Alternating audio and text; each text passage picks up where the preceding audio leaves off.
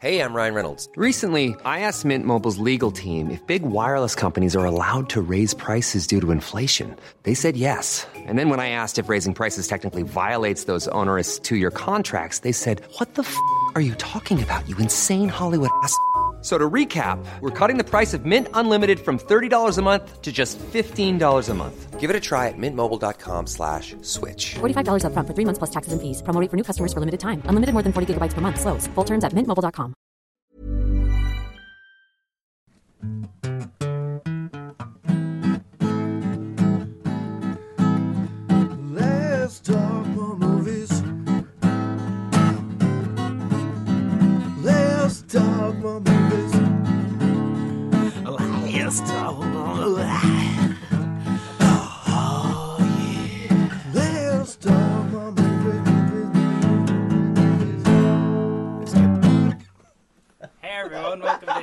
episode of Let's Talk More Movies, show where we try and talk about movies but never talk about anything and everything else. I am your host, Michael Breslin. To my left is, Shannon Coyle. to my right is, Colin Hearn. but it doesn't stop there. You don't have your regular three musketeers this week. We have five musketeers following the advice of Gary King from The World's End. So two can die and you still have three. our fourth musketeer is our social media PR consultant, Gary Owen Gallagher. Hello. And our fifth musketeer is the prolific musical genius that has come up with such hits as the intro music, the and also our live music for the week, Ryan Scruff McGarrigle. Hey, Mickey. How's it going? Yeah. I was about to tense there. I feel like I like I feel like I'll be settling on now to another couple of songs. What's up, everybody? How's it all going?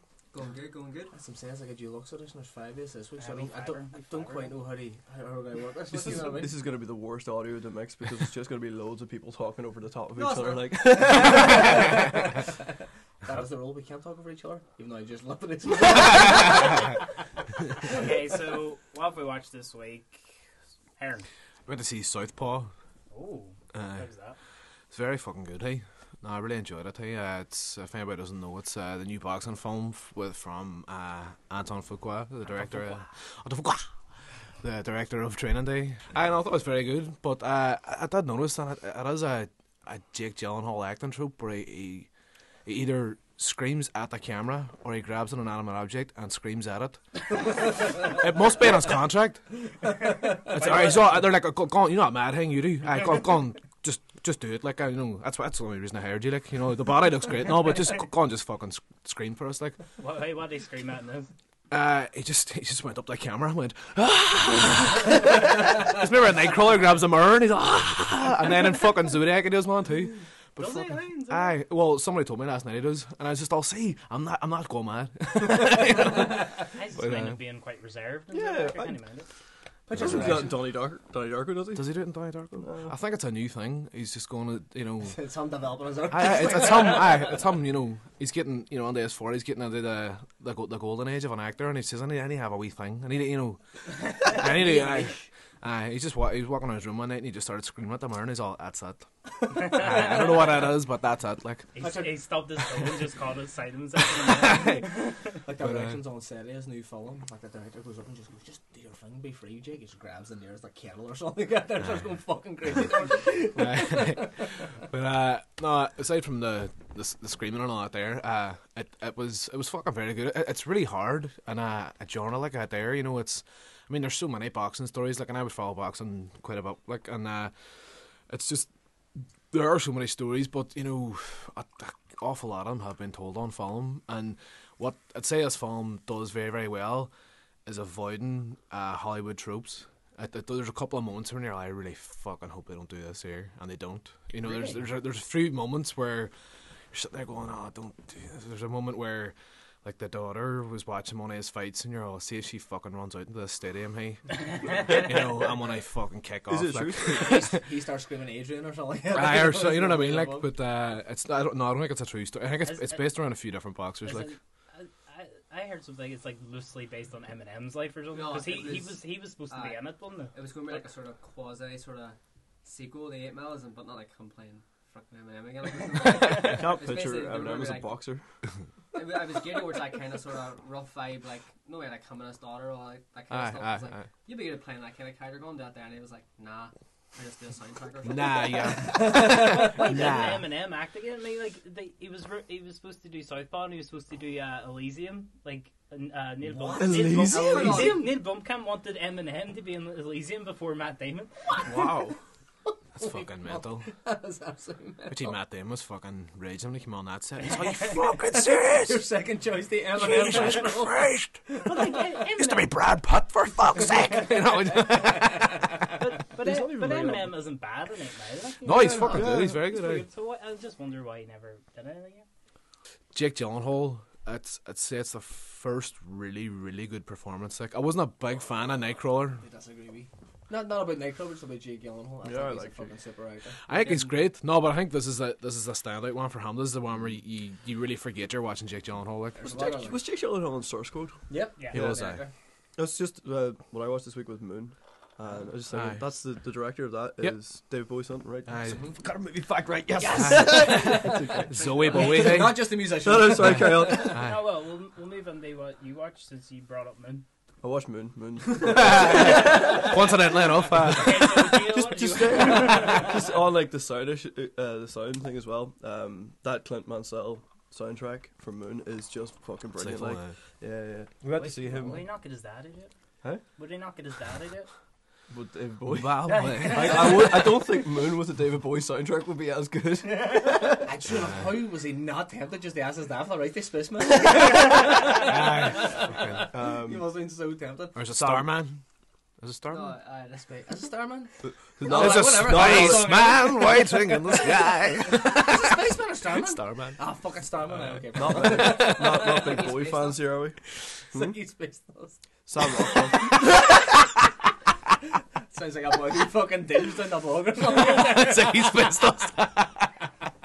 Moon was a Moon was a first date movie for like, me and my girlfriend. really? The Really? maddest one, That's, aye. that's Moon an was odd. That's a first date. very It's one. about a Yeah. left field one, isn't it? yeah. So how did that turn out? Grand, still Oh, this boy's got taste. Happy days. Finally, I'm not going to see the fucking Grudge 5 or something. There's not a whole lot you can say about Moon without wrecking it, you know?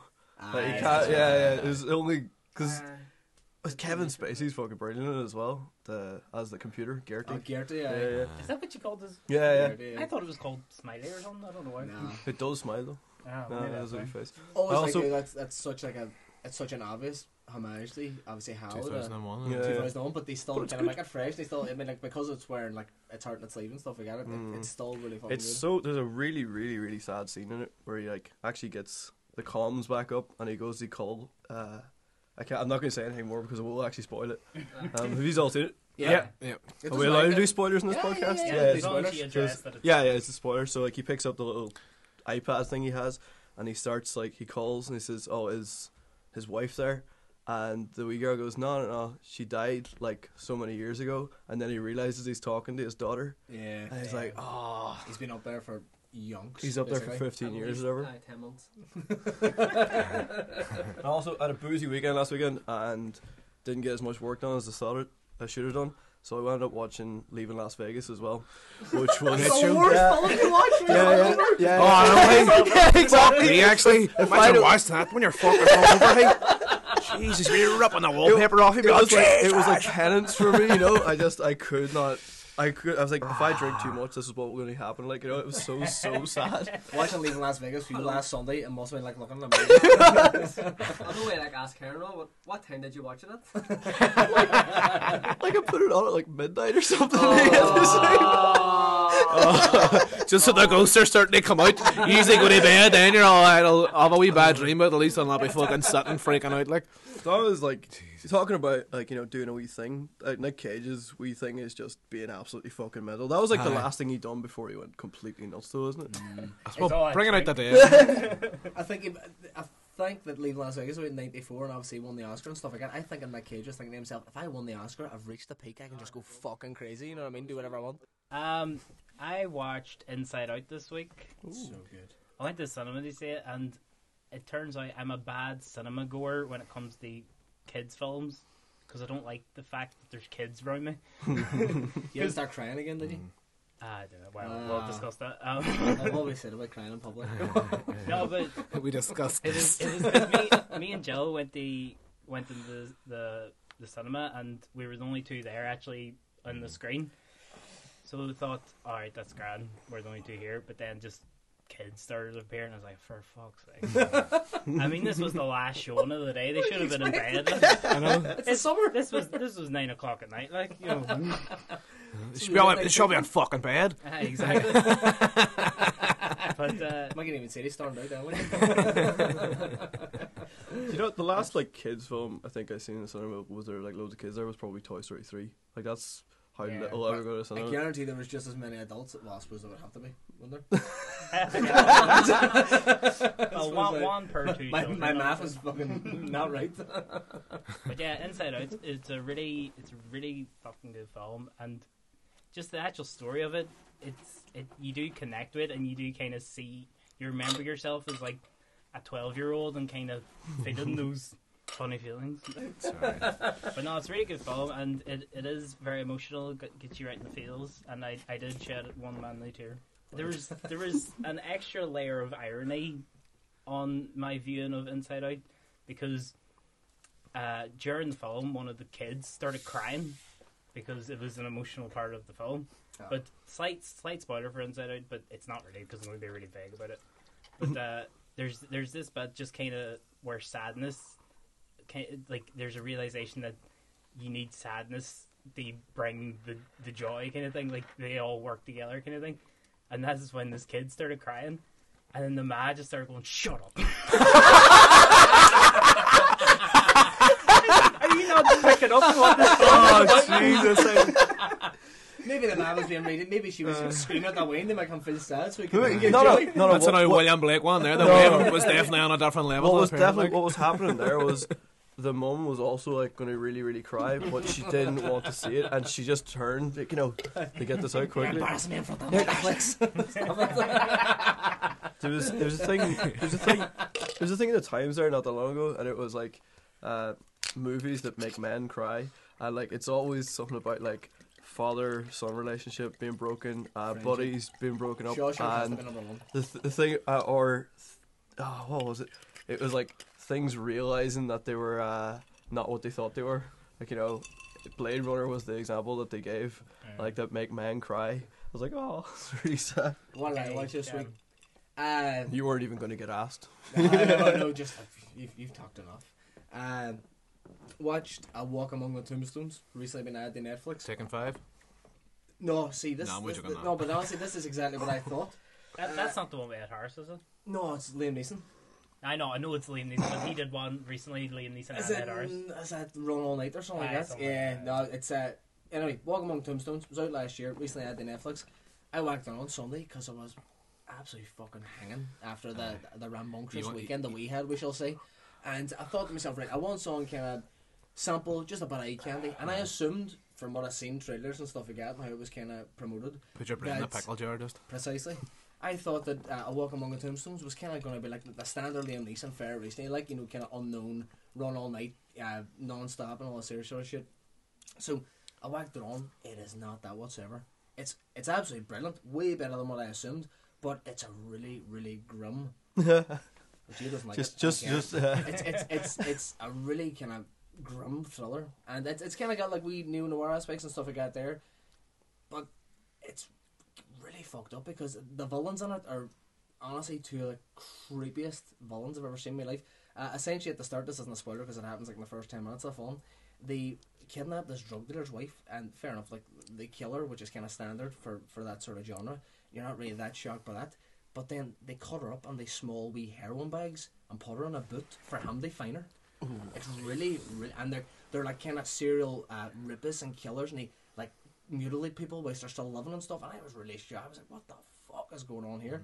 Uh, it was nice to see him, Li- Liam Neeson not do the kind of the taken character. He's a lot more reserved. You know, he's he he, he, he kind of so, solves it through like A kind lot of people of. forget he's a fucking tremendous I actor. know, like. exactly. It, it reminded me of how good an actor he was. Fair enough, it's, it's not the media's role, like it's kind of your standard ex-alcoholic cop and stuff like that.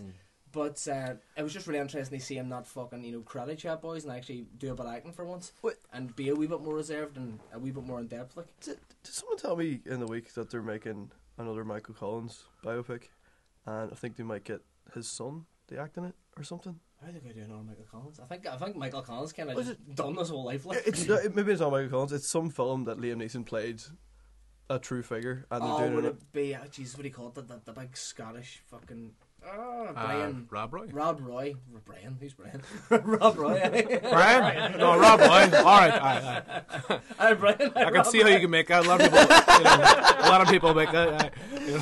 Do you know what it was? I'm not even joking. It's like Leanna Because Shane. it's Rob Roy. It's a letter of. I was like, Brian, Brian, bless him.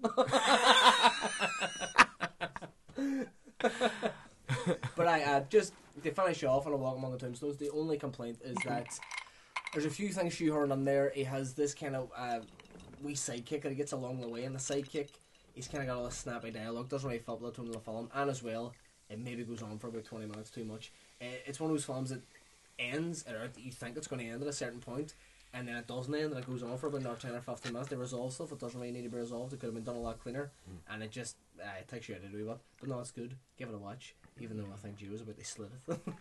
No, it's when I knocked it off.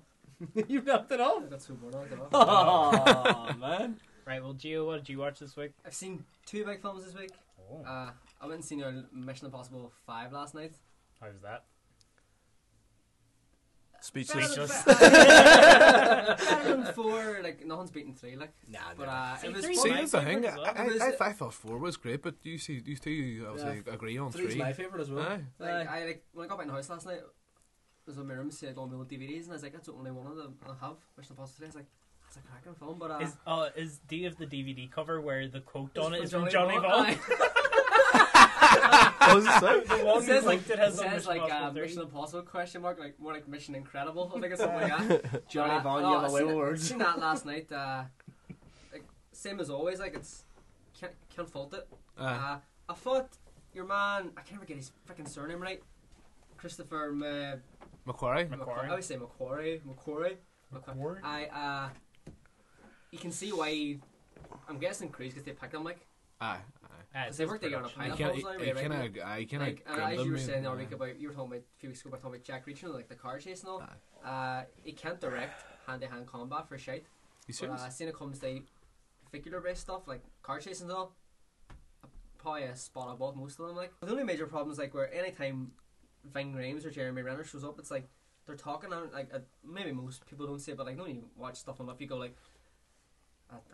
At, out of focus backgrounds really annoy me whenever our shots in focus, Yeah. and then it's like Jeremy Renner like is in like I mean me at like Baldwin outside the CIA out of focus, someone's out of focus, they're in London out of focus. You're like, go on, just if you're there, just go and stand outside in the street. Where you where you put Jeremy Renner in a phone box and have a conversation. Well, Probably have to get permits and and shit then to like the next film. scene he's standing somewhere in London out of focus. You're like, are you that lazy? Like, uh, but like It, it could be just the camera because the way they're using primes now, no, like I mean, can honestly tell. it's definitely a green You screen. Like, tell, aye. uh, The whole budget's went on Tom Cruise's insurance policy, probably. Aye. Uh, Can you not imagine much for being 53 years old? He's in cracking condition. Uh, the, the whole, the, Great neck, that boy. Some the big set piece in the middle that got rid of him because that was very much the same thing. It's underwater and it's CGI. Mm. And have you, have you seen San Andreas? No, with a rock. Uh, no. They have an underwater scene doesn't. because like I, I was reading a lot of reviews being like this is the best sort of action scene you'll see all year. There's an underwater scene in San Andreas. I was like this is much better because it was done for real. Aye. I was like I'll take the rock and like six foot of water. and They pretend they drown instead of Tom Cruise in the CGI thing pretend they hold his breath. That's actually quite surprising too, because the Mission Impossible series and Tom Hanks in general kind of. Tom Tom Hanks. Oh, imagine Tom Imagine Hanks Mr. is Possible with fucking- Tom Hanks. That'd be so good. There's a nuke in my boots. uh, but I sorry, Tom Cruise. Tom Cruise kind of prides himself on, uh, like obviously, like real locations and like obviously doing real sort of stunts and stuff like that. There's some surprise at that because I mean, Mission Impossible's never really been looked at with CGI before. You know, I mean, it does, it does kind of pride Well, itself on two two locations. was. Which one This is? is really before. Which the one's embrace Simon Pegg in first? Cruise going Three. fucking mental. Three. Three. one you got to deny. I watched that after Electric Picnic, and again that was another bad choice for things. Just sitting on the edge of my seat. Do you and, only watch films when you're what? aye, mainly, mainly. Simon Pegg is like a pretty like he's like The whole bit He's proper- he's- he's like the size he's like the second main character. He's kinda like the field and a lot- agent in like, this there's, one, like, isn't the he? whole Yeah, yeah. crux of the finale like is on him. Right. Like that kind of stuff. But uh, I watched that. I would say switch your brain off for two hours. Go in. Oh, I think after air we'll need a drink. oh, very nice, very nice. I know all those diehard fans out there are like, "Fuck, where's Danger Bottle this week?" We actually forgot to do it, so let's do that. But it's also a special week because our two special guests, the fourth and fifth Musketeers, have brought one each. So we actually have two Danger bottles. I love it when you say special week. It means we get extra fucked up tonight. Scruff, what's yours first? Cherry sour flavored alcoholic drink. Ten percent, Ten percent. four ninety nine. Lovely stuff. Penny on that budget. I like it. Shoulda, shoulda, shoulda cherry sour can be enjoyed straight over ice with a mixer Shoulda. or as part of a delicious cocktail. Mm. We'll be having it straight over ice, I think. I'll Yeah. have I it. was just straight in.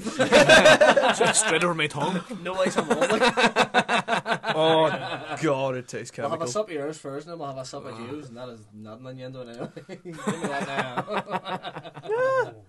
Very cherry. It Very is Hi, a Cherry tasty Surgery before, it was beverage. nice, but I'm, uh, I'm looking forward to this.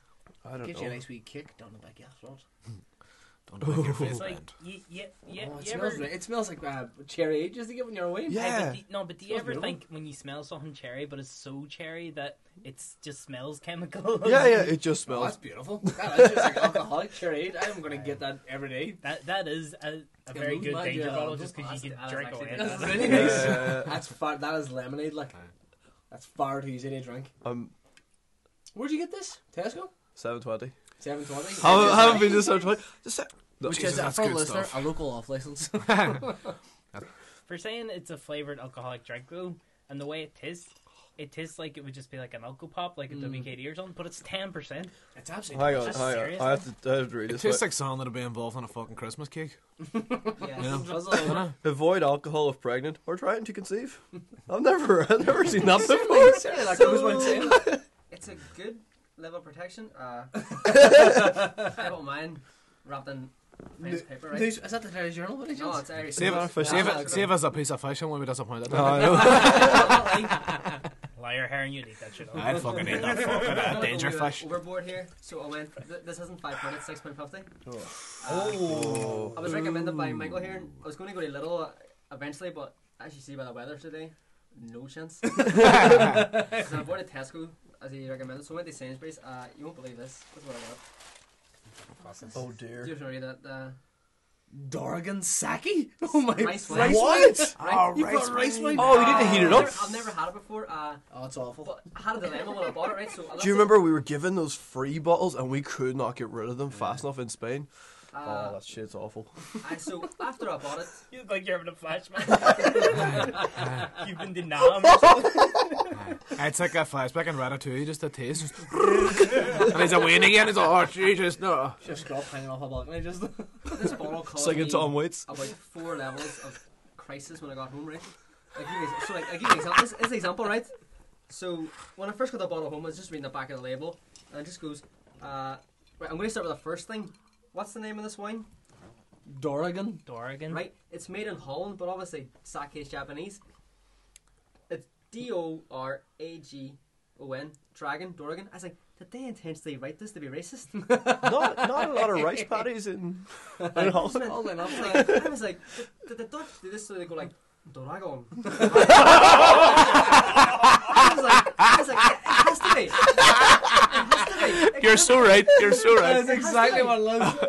That was some really bad first fucking. The, the, the only way you could do it is actually swap out Army and L to be that bit more Aye, racist. so when I first- They were all one way. They're all nah, fuck When I that. did first lift it, when I did first lift it, I was like, oh, I, it says dragon. And also when I got home, I was like, no, it doesn't. But uh, hold on a minute, this is what caused the real crisis, right? I'm going to I'm going to read the sticker in the back here.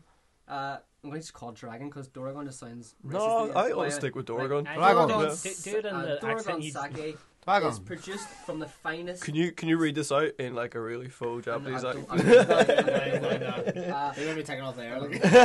Uh, Dora- Doragon sake is produced from the finest selected rice, and is and it is traditionally drunk warm, right? So you all know that, Yeah. Yeah. Ah. right? So traditional Microwave. First So thing that describes mine. like that was the first thing. I was like, all right, I'll leave it sitting out. It's grand, right? The next sentence. Doragon sake is also an adventurous alternative to white wine or as a base for a cocktail, right? I was like, okay, okay, okay. And then it goes, it can be enjoyed chilled over ice.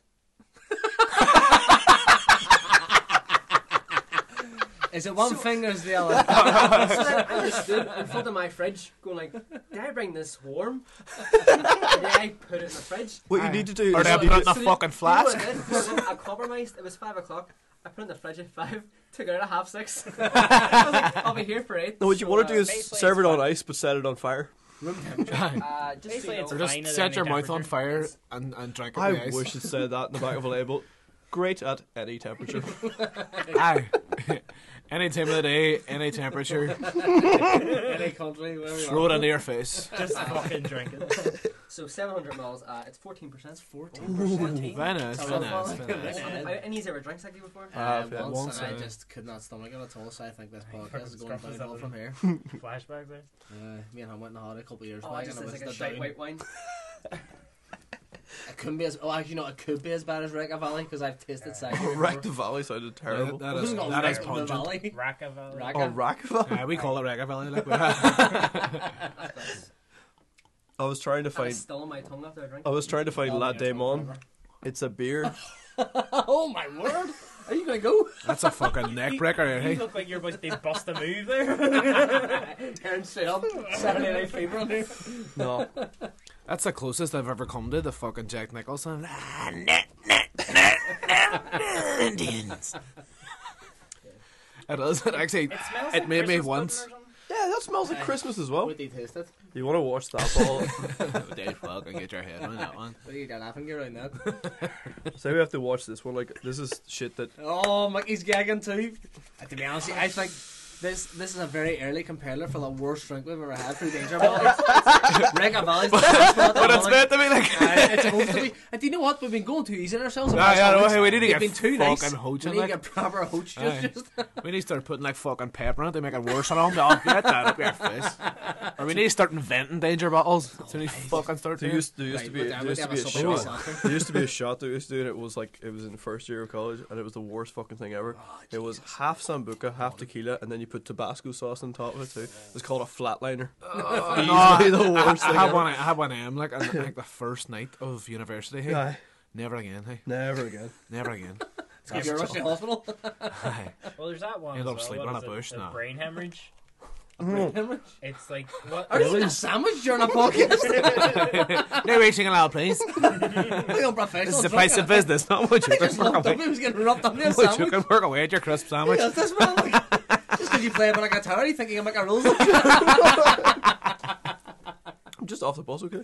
But uh, a brain hemorrhage shot. It's it's like it's some kind of clear alcohol, like vodka or tequila or something, and then it has like a thin layer of. Uh, like uh, cherry sours or something, or something red, like red aftershock or something. Yeah. And then you pour Bailey's into it, and because the Bailey's is heavier, it sinks down and it pulls a bit of the red down, and it looks like a brain hemorrhage. Well, it- it- Bailey's, Bailey's, Bailey's as well has like, um, it coagulates. So like when it hits Oh, the other actually and it actually like all st- it doesn't want to like break apart. It sticks to itself, and it looks like this wee mangled brain. Like it's so so awful. And and then you get you go to drink that, and you get like a lump in your throat as well. It's Oh. awful. Why why do people do these things themselves? I don't know. Oh, no, I drink this. Like, Uh, For the- fuck's sake. Sake is a renowned bad thing. We'll move on to news. And the first news is Tom Cruise has said Mission Possible 6. Tom Cruise in the news. Tom Cruise in the news. Mission Possible 6 is already in the works and they hope to be shooting in uh, next summer. Also, he's looking into a possible sequel for Edge of Tomorrow. Oh, that is right. See the mission. What's it called? Uh, the start of the day after. Hero Week, folks. Hero Week. He had that fucking locked and loaded. Let me He tell thought you it was over. Hey, Honestly, I don't know. here's what I prepared earlier. Put that in the back pocket there. I was like, I was like being really annoying and calling the day after tomorrow, three days after yesterday. Alright, then Mick- he wrote, he helped write Agent Tom. Uh, Look, I don't think you're right there. I, I think he was one of the writers in that as well. Well, that's I been know, your. because He's desk getting pulled in and doing that there. Him and Tom have a sweet No, you see, because uh, Tom Cruise said in the thing that he's talked to John McQuarrie and Doug Liman. He's like Tom Cruise said he had an idea for the sequel, so they're talking about it now.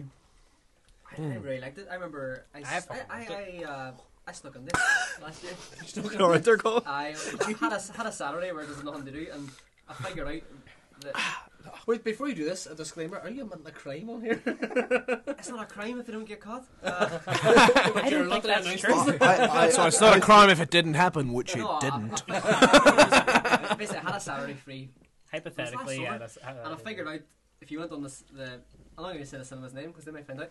If you went on their website and looked up the times, they would tell you the screen number, and they have screens in certain floors. So once oh, you go in, they're just asking to be I stole from there. so end up going to see, end up going to see. Imagine a cinema telling you where the What falls did are I being go shown. see? Like, I went and seen the last, uh, the last X Men, the Days of Days Future of Past. Future Past. Uh, Hated it, and then I went and they watched Edge of because I, I went to Edge of Tomorrow to be like, I may as well go see it because that's the idea. I'll, I'll have a free I'm on now. It's like a London Wait, Underground. You're just oh, I'm on now. Like watching fuck it's like, this film is amazing. Wait, what is that film again? It's What's the it one, about? It's the Ca- one where Tom Cruise plays a sort of PR agent for, but he's a general, but he's more like a face of the army. All Gets- in all, sci-fi You were, you were, you were talking. No, well, even at that, you were talking about Source Code earlier on. Yeah. Quite similar in many ways. It's a sci-fi film, but it's just about repeating the same thing over and over again. I do think it's the better film compared to Source Code, though, because Yes, it actually yes. throws you into the action constantly. Whereas Source Code, I think the repetition thing gets very kind of boring and, and, and dragging towards the last minute. thirty minutes. I remember- Even What though is I that? really enjoy Source Code. What too. is that film I'm thinking of then? That uh, he keeps living the same day over again. Groundhog It's- Top Gun. no, not Groundhog Day. It's a sci-fi as well. Edge of Tomorrow. Is it? Uh, Is it- tw- ah, I'm it- sorry. Twelve monkeys? No. no, no, no. It's No, also it's- called. Oh, I watched Twelve Monkeys the other day as well. Nah, it's fucking pressure. You want a big sci-fi week? We read that day too. it's, it's also called Live, Die, Repeat. If that's Yeah, what you're thinking maybe of. Ah, what yeah, no, I think I have seen it. Maybe that's Yeah. what it is because they didn't Emily actually have to Blunt's in rebrand it. well. Yeah, I was just about to ask who's the woman. in it. Yeah. They had to rebrand it because it, it didn't do as well at the box office, and then they threw the fucking, which is usually the uh, last roll of dice they can do to try and make a film bigger or better at the box office as they changed the name, and it didn't really do it for it either. I was looking up how much money it actually made. And uh, because obviously it didn't do that well at the box office stuff. Kicked the shit out of fucking Million Ways to Die in the West that week. though. But uh, well, that wasn't hard. Well, let's let's face it. What wouldn't? But I uh, uh, no, we're, we're, This, we're this is a standard. This is a standard. I was telling you about the bus on the way up here today. This is a standard of how bad that bus journey was. Those girls were talking about. Uh, million, or what was it called? Million Ways to Die. Million Ways in the West. It's just, oh, I really, really love that film. I was like, oh, I hate you so much. So Stop you're, talking. You're just sitting there. Oh, I'd love a fucking 38 right now. Just It's always when you prejudge somebody completely on a film they don't like. like Yeah, yeah. But they were saying it really loudly.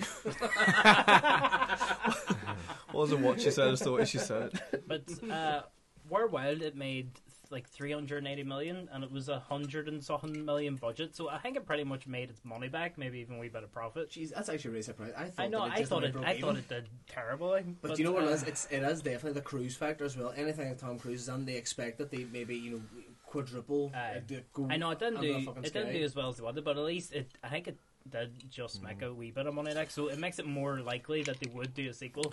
Because even just because like Cruise fucking talking about it like, doesn't mean it's going to happen. Like I'm dying to see a fucking Jack Reacher sequel. It didn't do that well. It's actually getting a wee audience now on, on Netflix and video and all. It's, it's actually starting to do a lot better. It didn't do amazing, like by normal film crime film standards, like you know based on novels. and all, It did well, really well. Plenty of shots. Is Werner Herzog in that? yeah, He's the baddie, yeah, yeah. Is he? That's- What? Has Is- he is- acted in is anything? there, is there any story behind why Oh, he's no. the baddie, or I don't know. Very He's hard. just- Everybody just goes right. Wait, wait, uh, He just who- showed up on set Who's one a fucking mad cunt? I've think Herzog's a mad cunt. He's meant to have- he's meant to have mad. He's meant to have mad in his later career, and he's just starting to do these really obscure acting bits. Like he's, he's in like an episode of Parks and Recreation. Is Uh, he? fr- from he's in like the first episode It's of the last series of Parks and I Recreation, haven't seen that yet. and two of the main characters are buying a house off him, and like it's just this. The camera's up at his face, and oh, you know why he's selling this house? He's all. I want to move to my dream beside Disneyland. We'll move on to the next news, which is The Rock's Baywatch movie has gotten its director and Horrible Bosses director Seth Gordon. That sounds amazing. That, that, Speaking of the King of Kong editor, he's been attached to that thing for like not s- your man Gordon. Rock was attached about, about at least a year and a half ago. He was Yeah. saying he, was He, gonna, he, like, "Ah, he I'll do prefers this." Dwayne Johnson now. Yes. Do you know what though? I mean, it'd be it'd, it'd be very very easy to ridicule that film, but then if they could, they're obviously going to play it in some way for laughs. They're going to they're going to they're going to look at the cheesiness of Baywatch and stuff like that.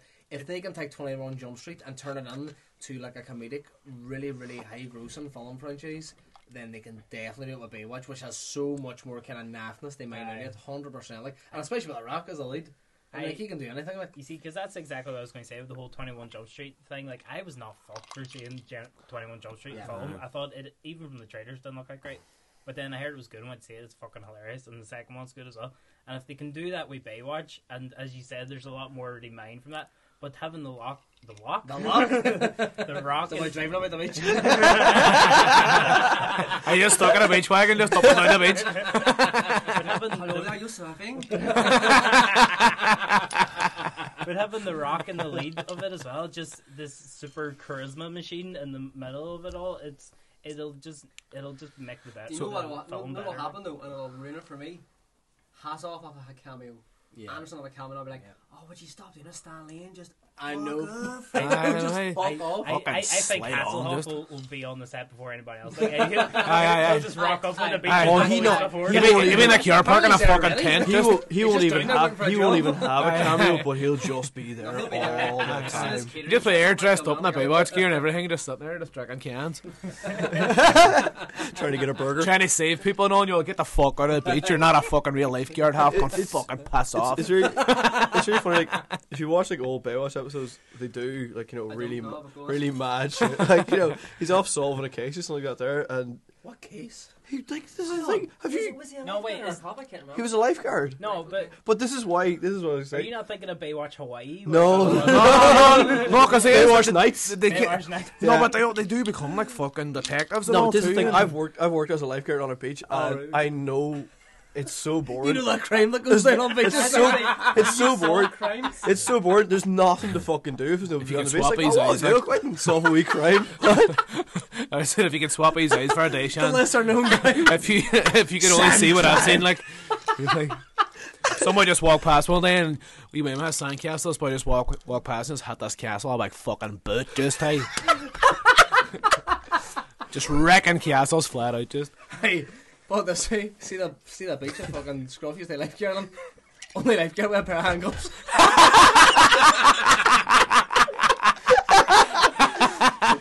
like conversely, Of that, course we're not gonna return conversely, that, conversely that, the guy, the guy that worked there before me actually uh, was dealing drugs using his council phone. He was still a dude. So he got sacked and then I got the job. But like he got so bored, he turned to a life of crime. he went the other way. And so these are two sides of the same coin. Exactly. point, that guy. He's just he's, he's, he's lifeguarding on the other part of the island, just. Uh, it's like Knight Rider. It's just like he actually looks identical as Scrub. He just has an eye patch, just a goatee. a goatee. Always red black. Next story. I can't wait till this gets edited out. I'll just Pa- pause for edit. Uh, the, the next news is Tommy Lee Jones has joined the Bourne still alive? Five. So Oh, we're so getting the good. Fugitive 2 then? Well, Well, the Fugitive Fugitive Three three. at this point. No, I don't. No, You don't include US Marshals? No, no, no, no, Yes, no, no, no. great. Love it. Hey. I mean, you were talking about the back having a fag earlier Love it. Hey. Do you know why? Because Downey Jr. hands up on that. But it's supposed to be a hand up. I, I, I, I've never actually seen US Marshals. Good.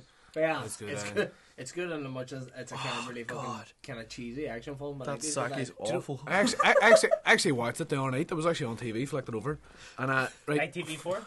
uh, uh, maybe, yeah, maybe, but right, there, there's a sequence uh, that they start, they start chasing uh, Wesley Snipes' character, and I swear to fuck, the chase.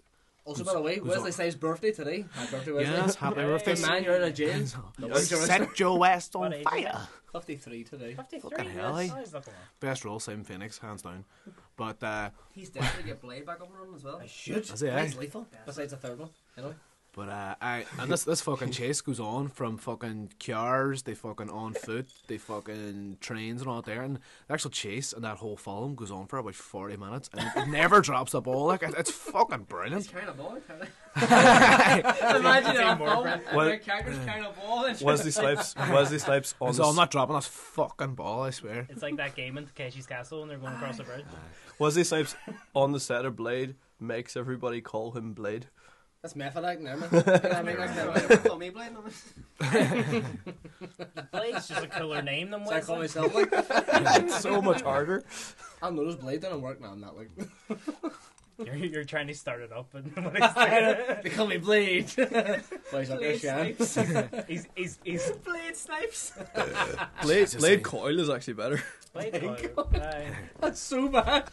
Why did I ever try to start that? just start carrying a knife about you as well. I'm gonna get definitely be fucking sacked straight away if it don't that work. And, uh, I love how mentioning Tom Lee Jones and, and the new Barfeld just instantly went into U.S. Marshals and Fugitive Tom. Sorry, uh, I just not just don't don't even know why they're ma- obviously like. I Well, they have Damon back now, like I'm Greengrass. Do they? Aye, Yeah, that's, aye, that's, that's just that's getting the whole away. So the the Renner experiment completely failed them. I No, know, but Renner- they're they're not involving him in Bourne Are Five. they No, no, I think they are. thought They're- they they're gonna touch on him. mix No. No, No, he- made the Doug Liman make the fourth one, or my no, he made the fourth one. no, it was the guy that wrote. It was the Tony other ones. Gilroy. He Yeah, he, he wrote. Uh, he wrote. It was I think it was the second and third. Do you know what? I actually thought the story of the fourth one was probably the most interesting. It was just wasn't. It was it was- so. It was just wasn't well directed. I thought the story was great. Like you know, this fucking super spy was addicted to drugs and all that there and all, and just aye, it was really good. Like you know, and uh, he was kind of like an addict, and then you know, the whole story about him the passing that he didn't actually have the IQ and he needed the drugs to actually be this person. Like I thought it was ballsy, and uh, obviously we we Bourne or sorry not Bourne sorry, uh, Matt Damon not wanted to go back and do it. They could have killed it there, but obviously it's a money making machine. They want to keep it going. But then it was one of the first times where I thought, right, they're not just going to do this ham fisted. The story that they presented for four with Renner and like you know, Bourne was just the top of the iceberg, and they've got these agents everywhere. I thought, fucking hell, that could actually spawn out to be. A massive series of films with different sort of versions of Bourne all over the world and stuff like that. Really interesting. Bourne and then Carnival. I born God.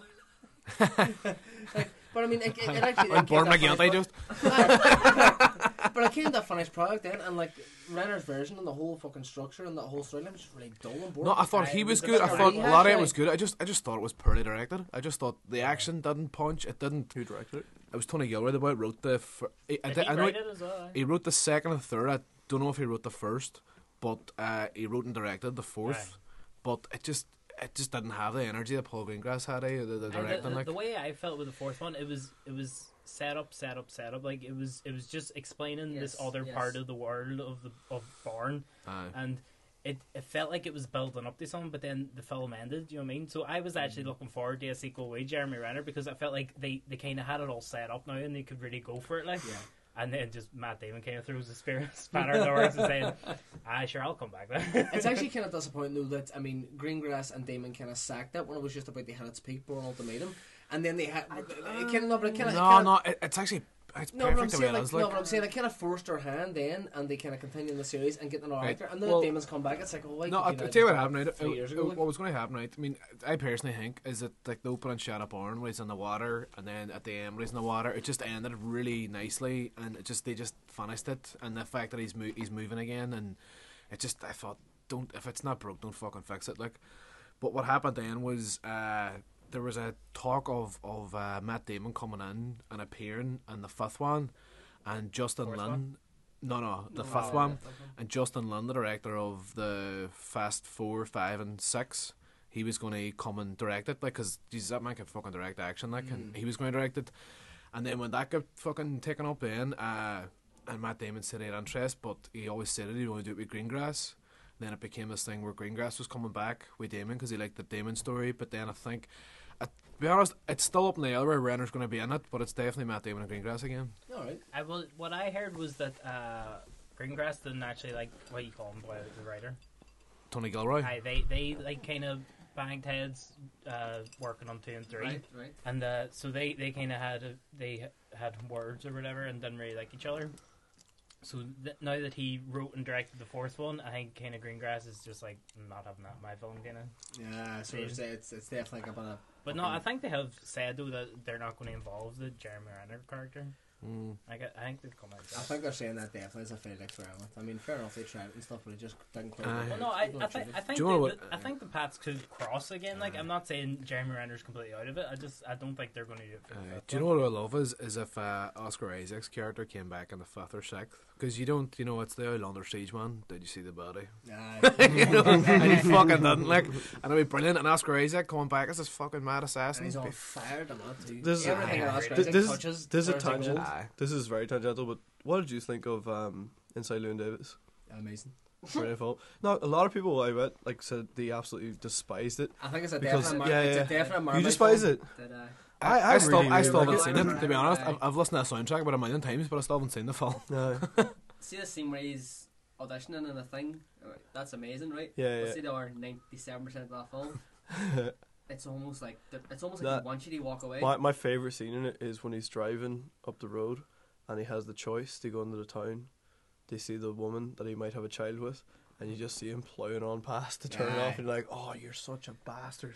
I love because whereas the Coens are sort of period work and stuff like that there, where they're looking at a certain time or a certain like a uh, overall wear down stuff. Yeah, yeah. It's got a lot of energy behind. it. It's got these quirky characters. Whereas when it boils down to it, uh, Llewyn Davis, obviously played by Oscar Isaac, he's a really, he's just a bloody prick. He's just you such know, a he's just yeah. a prick. He's just a folk music. I think it's a brilliant role. Yeah, he wants to Mm. play folk, and there's nothing really, I wouldn't say redeeming, but but nothing kind of engaging about him.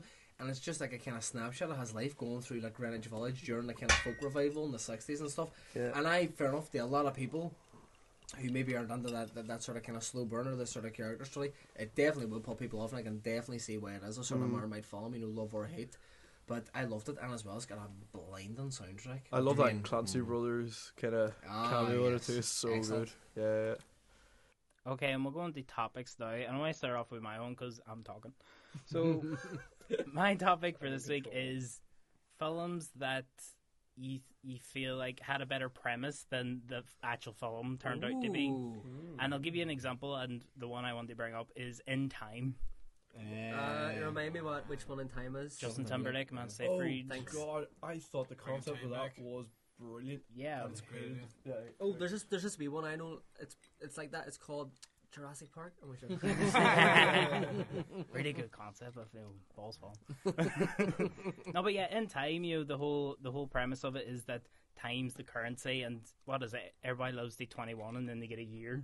Yeah. And so the like uh, it's the same director of Gattaca, and Gattaca has a similar idea, but it's with DNA. Gattaca is such a good film. I love Gattaca. It's fucking brilliant. So, um, so in time you'd be excited to see from the same director, but it it has this really good premise, and the whole message is the the rich can live forever and the poor die young. But it just it just turns into like a Bonnie and Clyde kind of It's a fucking film. very, man. it's it's like a proper. Hey, don't don't, don't speak over propaganda it. film. Later, I'll, I'll, I'll reach over and I- grab I'm not slagging off Bonnie and Clyde. I'm just Funny, funny. saying. That that that's exactly the same film I was describing to somebody else. I was like telling them the concept of it out there. Like this sounds brilliant. I went, No, it's not shite. It's always weird too because I'd fucking Old Deeks, uh, Roger Deakins is a fucking DOP on it. It's the first time he shot digital, and it's what one thing I think really lets it down, and just the feeling that you're not really engrossed in the world is that it it feels like they shot it in a really small set. And it feels like you keep seeing all these fucking same things, or they use the fucking the thing in LA that's used in fucking almost everything. It's used in Gattaca as well. You know the the waterfall thing, or what do you the call river. it? Or is it you talking about the river or? Uh, the thing you know they can go on sixty seconds in the car. when- Ah, yeah, they, you know, yeah, They, yeah. they use it in a lot of LA films. There's there's oh also there's also a terrible car crash scene in, in time where the, exactly the, the, about, they're, car's just going along and they're on the run or whatever, and then the car like flies off and they the the reservoir Aye. that you're on about. But it clearly like cuts to like a miniature or something. It's like just a remote control car, and it just fly. It's like something you would see in like fucking Naked Gun or something. Like, but Uh, it it's just like a flies. Tim Burton model or something, like Aye, a it, Batman or lo- something. it just looks so fucking bad, and it's so obvious. It's a wee tiny car flying off a model. the, like- the whole film was wild minimalist, but Uh, I, I don't, I don't think that everything else kind of lifted it for that. I mean, I know this, like, you recognize the style, but it, it just, it just. uh, I love when uh, Johnny, what's his name? Johnny Gal. Oh, he's in- Johnny Utah. Oh, jo- Johnny Galecki. Uh, Johnny Galecki drinks himself to Yeah. death. I, I, Which is what we're all doing now. Like, no, but af- after Justin Timberlake gets gets his stacks of gets his stacks of time, he gives his best friend Johnny Galecki about like, Stacks of time. Years or something. he, he gives him like ten years or Uh, hundred years yeah, or something something like like that. He's And, a and dull drop on time, just. instantly Johnny Galecki, Johnny Galecki goes to the bar, and next time Justin Timberlake goes to his house, his wife says he drank himself to death. I even think in the film there was a couple of there's a couple of nice things like when he gets to the rich part of town, people can tell he's from the poor side because he runs. Like because everybody has so much time in the rich side and stuff. Like that. There's there's wee bits in it that kind of think, oh fuck, actually kind of it's a bit cool. Like, but just generally, Uh, it wasn't it wasn't a strong story to fit into that world, and there, He was very good in that too. Like He was, was, uh, he yeah, yeah, yeah. But I just think like that that's a kind of film as well that's ripe for a remake because the concept's so good. You could definitely do such a better story in that Oh, world. I've never heard that spun before. It's like you have a brilliant concept.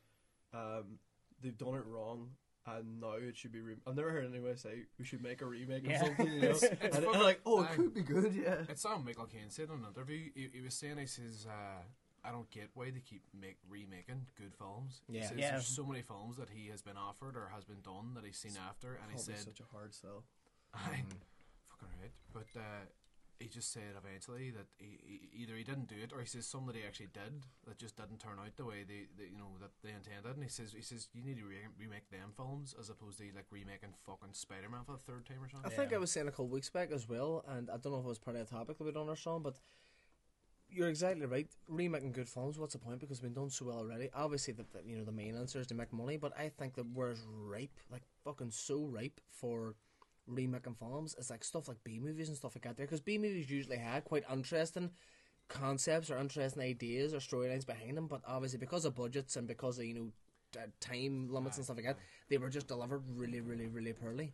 What did you call that Daniel Radcliffe one? Is it is it Lady in Black or what's it The called? Woman in Black. The Woman in Black. Black. Aye, see, because I thought that that was a fucking really confident remake of a Hammer horror, and I thought that was gonna, you know, all they did was just do a fucking sequel that nobody watched. You know, Ernest goes straight to video job. fucking, uh, but what it was just, I thought that was gonna fucking bring out a whack of Hammer horror, fucking, and it, I think it should have. I really look forward to this. Yeah, Uh, no, you're right in saying that. Whenever that was successful, I think Hammer made about they had enough money to make another two films, but I don't know what they were, but they didn't do well. yeah, they they Oh, come. no, they, they did. They did do well. They were essentially enough straight to DVD or Aye. I was going to say straight to video, show age, but um, VOD. straight to yeah, Straight to beta, like. straight to beta. But like it's it's like when the whole Hammer thing came about, Hammer films, they're like really in the popular conscious and stuff like that uh, of, of, of being classics and stuff. But you actually look back, you know, they're quite naff. Some of them were quite poorly made. The likes of Dracula and stuff like that it sticks out in the memory because the characters and the performances. They were big at that time. been a long time since a But- Dracula film came out. Like. I, I, I, well, no, you know, and, and in fairness, you're right because you've had like the likes of Twilight, and you know the whole vampire lore, even like TV shows like True Blood, the whole vampire mythologies. Obviously, everybody knows it, but it has. You're very, very right. It's been a long time since a very good, not even Dracula, but a vampire film, a proper vampire film, has come out. Is it? Back to Mickey's topic. Oh yes, oh no, I was going to say they're they're doing a Nosferatu remake. Mm. but anyway, to be fair, see if like he sat somebody down who didn't really know like the, the let's say just went out, went out the street, hold on and watch this film a second, pull a stranger in Nosferatu, go and watch it there, they get up and leave. Aye, they Like, would. y- like it is a hard watch, but obviously back then it wasn't. I- but, I uh, personally don't think it's a trying to hard think of watch. Other films with really good concepts that were like. no, no, no. I, really I got one for you. I- I I, got a I good got a cracker one for you. okay, that go. Came into my head. Uh, it's very vivid because like whenever I first moved over to Scotland, first film I went and seen just because it was the only thing on in the cinema that night and I was bored. Uh, now you see me. Magicians doing crimes. Imagine you walked into a studio pitching and I was like, here, I got this idea for a film. And I was like, right, get this. It's a bunch of magicians, right?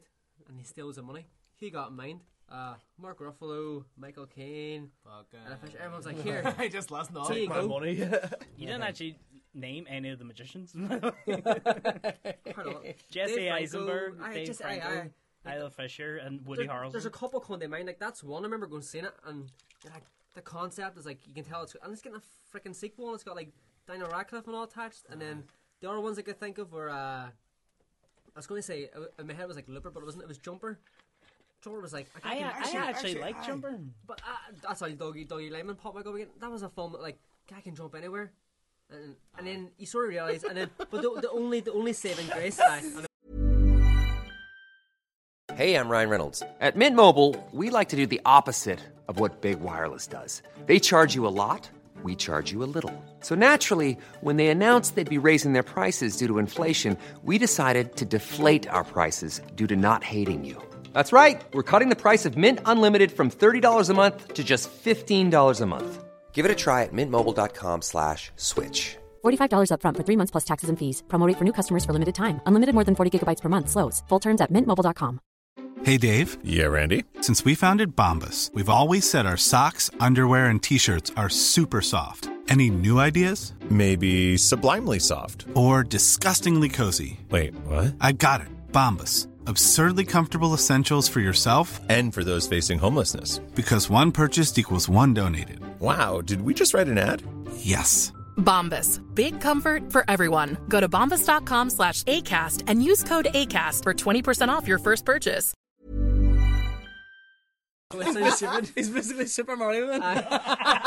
Sorry, I can jump up on top of a Sorry, box a guy, there. a, a guy can teleport anywhere. Uh, but the only saving sort of grace of that film was, and I remember like reading. Hayden th- This is no, no, no. This is back, this is back when I still, I still read Empire. I haven't read it in about freaking four years. Well, we don't Uh, care. Continue. I but so rude, Michael. No, I don't know I what remember, rude. and I The remember like likes reading his about it, and I think I was talking to him about it. He said he thought about being like, you have to come from this as Samuel Jackson isn't the bad guy, he's a good guy. But he, he said that in a freaking pre-interview, like about three months before it came out. So when I came out to watch the film, I was like, why would he ruin that? Yeah. Like you're meant to be in this guy's side, but as soon, like, and you have that mindset, you're like, actually, yeah, because this guy could do anything, anything in the world. Yes. I shouldn't be applauding his merit, like what he can do. Like this guy should be fucking.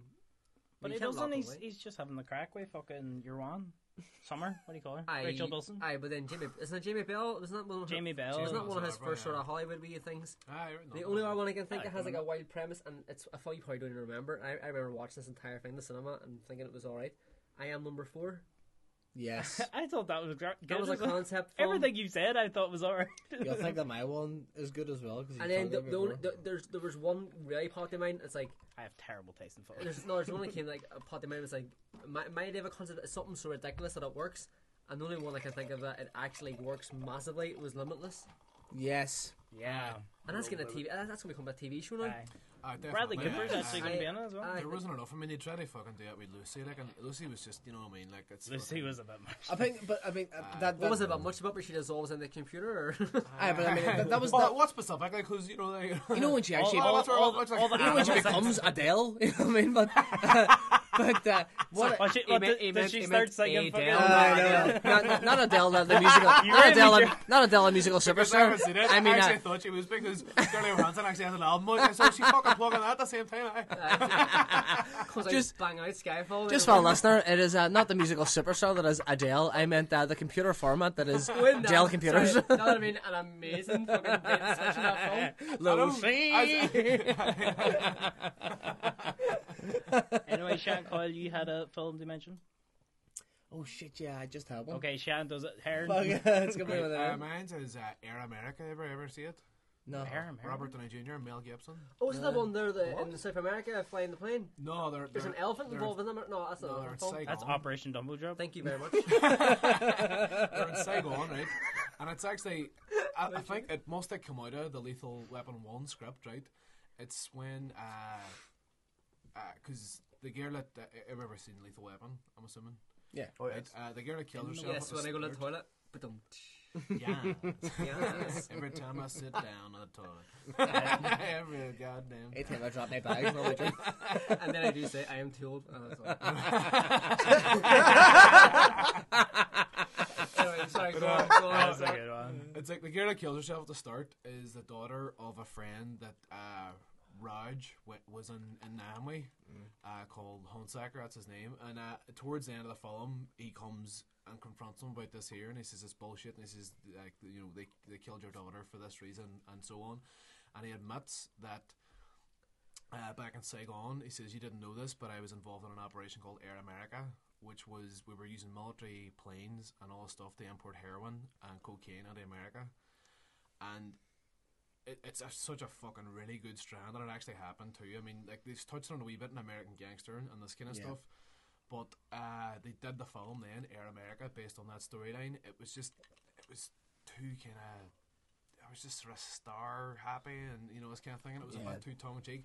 I really think there was a fucking there's a really good kind of Ronin esque film there, like about Wouldn't they happen? because almost you could do it like a private security kind of thing, and you could do it even you know do it really Blackwater kind of thing. aye Blackwater deal on it, and just not make it so Robert Downey Jr. and Mel Gibson are just smiling at each other on a fucking plane. Do you know what I mean? it's just you know because it is you know, and it's just there's so many points in that film where fucking. There's, there's like a character you really like, and he's just this mad character, and then you're like, there's definitely two scenes missing from this fucking uh, whatever. Where like he just in the next scene he shows up and you're just fucking taking him out of a, a plane on like a fucking you know, like a body bag or whatever, and you're just all, I know he he fucked off there for a day, uh, and now he's dead. You know, you couldn't have showed us like a wee bit of that scene, no, at all. It's just like, oh, I better crack on it before and all, and then and then you don't see him for a lack of scenes in, and then the next time you see him, he's getting dragged out of a thing, and it's sort of you're kind of going. I, I just, I get, I just th- thought the whole film was really tonally unsure. Yeah. Because I think Mel Gibson and Robert Downey Jr. like got on really well, and I think they kind of tried the trumpet with their chemistry. Yeah. A wee bit. It's almost like they were getting on so well that let's completely forget about the plot and the whole film because they're two superstars and they're getting on so well movie. on screen. It- Exactly. It, pretty much did turn into a body movie, but I mean, it's so annoying. originally started out as a Holocaust picture. Although if I, I do have one, I remember the one that I was thinking about before, and you're not going to like this. I watched it recently. It was a premise. I was only interested in watching the film because of the premise. Premise? Yeah. Oh, premise, premise, Sh- whatever. Shan does this thing on the podcast where he pr- pronounces just certain words wrong, and you, and, and you don't want to ask him why because it's just It's 'cause he I'm does whatever. simple. no, because like uh, He has uh, a house now. He's moving up the alright, fucking alright, corporate Chad, ladder and uh, all that there shit and all, and uh, I'll he's show just you- he's, he's trying to. Uh, Shan, who, who, who directed the Trying some Avengers? What? What did you Uh, say? Joss Whedon. No, you always say wedding. You I say al- no, no. It's, you always it's say Dan wedding. that's his wedding. Who- who- You I say know, Whedon. I've Who's the, noticed who's, several. the, who's the founder of Apple? Steve Jobs. Steve Jobs. Steve Jobs. That's not Jobs. Are you serious? Yeah. I thought it was Steve Jobs. What- what- what- what do you call the other boy? What do you call the other boy? Oh, the boy that looks like you. Aye. I can't even mind his name. It's like Alpha No. Jack Black. No. Uh, Steve, Steve Wozniak. Steve Wozniak. No, because okay, you, you said Wozniacki in one episode. I actually thought it was Wozniacki. anyway, the film that I was going for that I think is a really good premise, but it's not quite executed, is uh, Safety Not Guaranteed.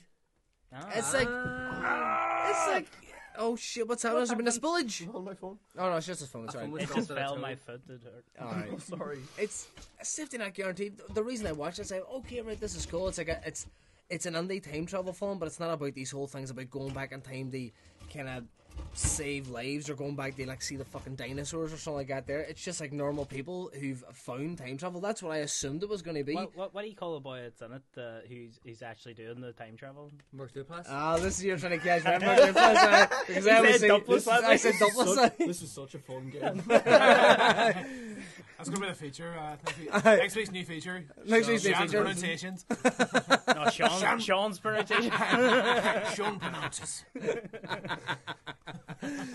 but the reason that uh, Grief. I thought the film was going to be good and stuff like that is, is because of the, the stuff I was saying before. And then I can kind of get where they're coming from and that it's supposed to be a stripped down look at like the time travel film. And obviously, it's more about the two main characters kind of come together because they're two kind of uh, broken people. And that was un- souls. two disparate souls, yes. And that was like kind of interesting. But then at the same time, I just wanted it to be this kind of standard look of what what if like you were well, I know but not even so much back to the future. What, what if you were a normal person and you, you found time travel and you could do whatever the fuck you want you know what I mean? That's what I assumed it was going to be. And like even half an hour in the film I still you, you've been to the for a wee cheeky man, like, didn't you? Natch. I start this podcast do it again just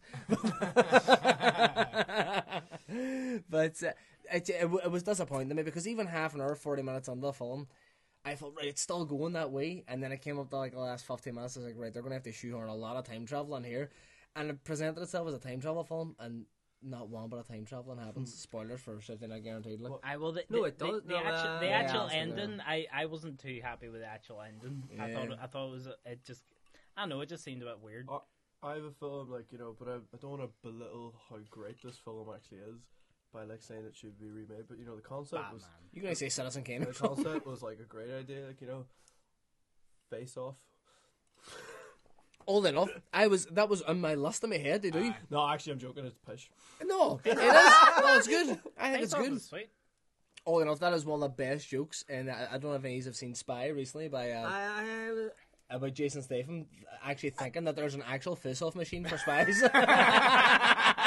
That's pretty good. See what you were saying earlier on about like Is it uh, good? Spy? it's really It's See good. what you were saying earlier on about like I- The Rock doing like the Baywatch thing, Mm. and like you know, kind of like will they make it about jokey, like, Yeah. be self-aware about like how fucking shit he is. That's what I love about Spy. Statham as is fucking so funny in it, right?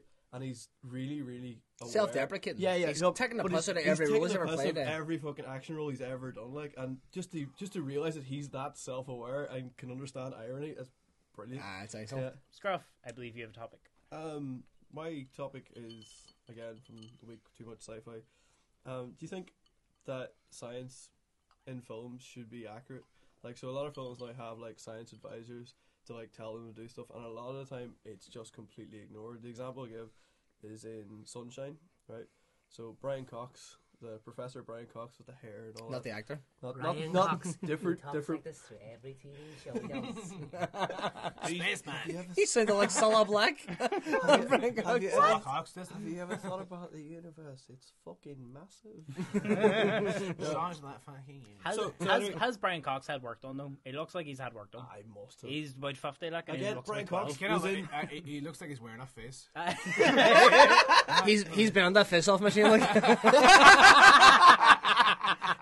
In the final episode of any of a TV show he does, he's just going to rip his face off and you just can't see an old man. reveal himself to be the actor Brian Cox. that would be incredible. He's all tax breaks. wouldn't By the that, way, wouldn't that be Cox wouldn't, Pixels. wouldn't that be Brian As a wouldn't that be Brian Cox the actor's greatest role? He was actually playing Brian Cox the scientist. Anyway, what were you saying, So in Sunshine, he was the science. He's a proper scientist, and how it works the term. Uh, he was the science advisor on the film, Mm-hmm. and uh, in the film they have a spaceship flying through space.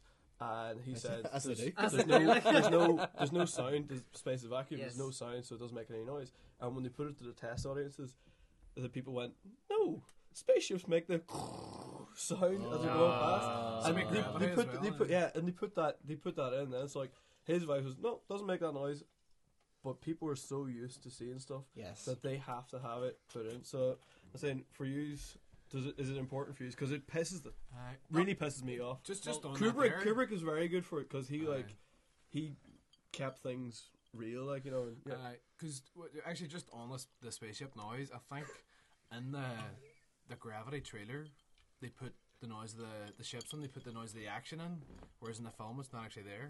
Yeah. They just put it on just for the trailer. No, to get to get people in. Ah, I aye, to get the. I do effect, understand like. exactly what you're saying. I actually read a, a really good article about this recently. Is that because, old enough, mo- the biggest medium that many people take on as film or maybe TV, and there are so many noises because you've been do- so desensitized to TV and film that you associate with noises that happen in actual life that aren't actually factual. The, the main one that they were talking about is, I, I'll, I'll, I'll, I'll give a test. See when somebody gets punched in a film or TV show, what's it sound like? Boing. That doesn't happen. Hang on, and they let me said punch you. they said that there's a very Go they, closer to the mic there. yeah they said that there's a very what do you- basically what they were saying is that Yeah, that's- when that's when, exactly when, what when, I'm when talking somebody when somebody gets punched in real life there's actually kind of like an eerie an eerie silence state there's not hmm. a, there, there's a bit of a clip but there's not this big over the top No, and it's basically it's for like effect A, it's like a thud with no reverb. aye hmm. whereas and it was this article saying that Aye. Films have got these ideas under your head like you were saying the spaceship noise and stuff like that yeah. and in regards to that you don't really mind because I mean, we might think we know about films, but you don't really realise uh, like how you kind of still desensitized they What film should you be are. You know what I mean? Powerful films actually are that they've ingrained that into Yeah. so Of many course, people. See when, see when you say like science, do you mean just in sci-fi or just in general? In general, like in general, Like I'll give you, a, I'll give you a good example of like why the rules shouldn't apply. You've all seen Fast and Furious Seven? no. yeah, No. yeah. The, the, Eventually, Du- the, yeah. the Dubai tire scene. Sorry, the Dubai tire scene where they Aye. try. I, science doesn't apply there. Oh, this is fun. Especially when the grenade hits the back of that car, but Yeah, by, but by no, no, no. golly, uh, uh, I'll If watch you're, that a if hundred you're, set, times. if you're Oh, dear yourself Lord, up, it if you're yourself up entertaining. to be an absurd film, then it's fine. then. I suppose I- Yeah, yeah, but I mean, like films that like really like want to try and be loyal, okay, you aye. know, Like, like they try and want, want to be taken seriously. like contact or organic yeah, or something yeah, like that. I think when it comes to science, it's it's completely relative to the film that you're trying to do. See if you're trying. to have an advisor. But but no, but I mean like Marvel So doesn't have a science advisor. It's it's only for sophisticated. That's what I'm saying. Sophisticated kind of science fiction or, or films that involve science in any way will have an advisor because obviously they want to keep it as realistic as possible. The one time it was done absolutely perfectly is in Primer. Like, I was yeah. going to bring up. I knew Yeah. eventually you would get the primer. We're all going to get the Premier League.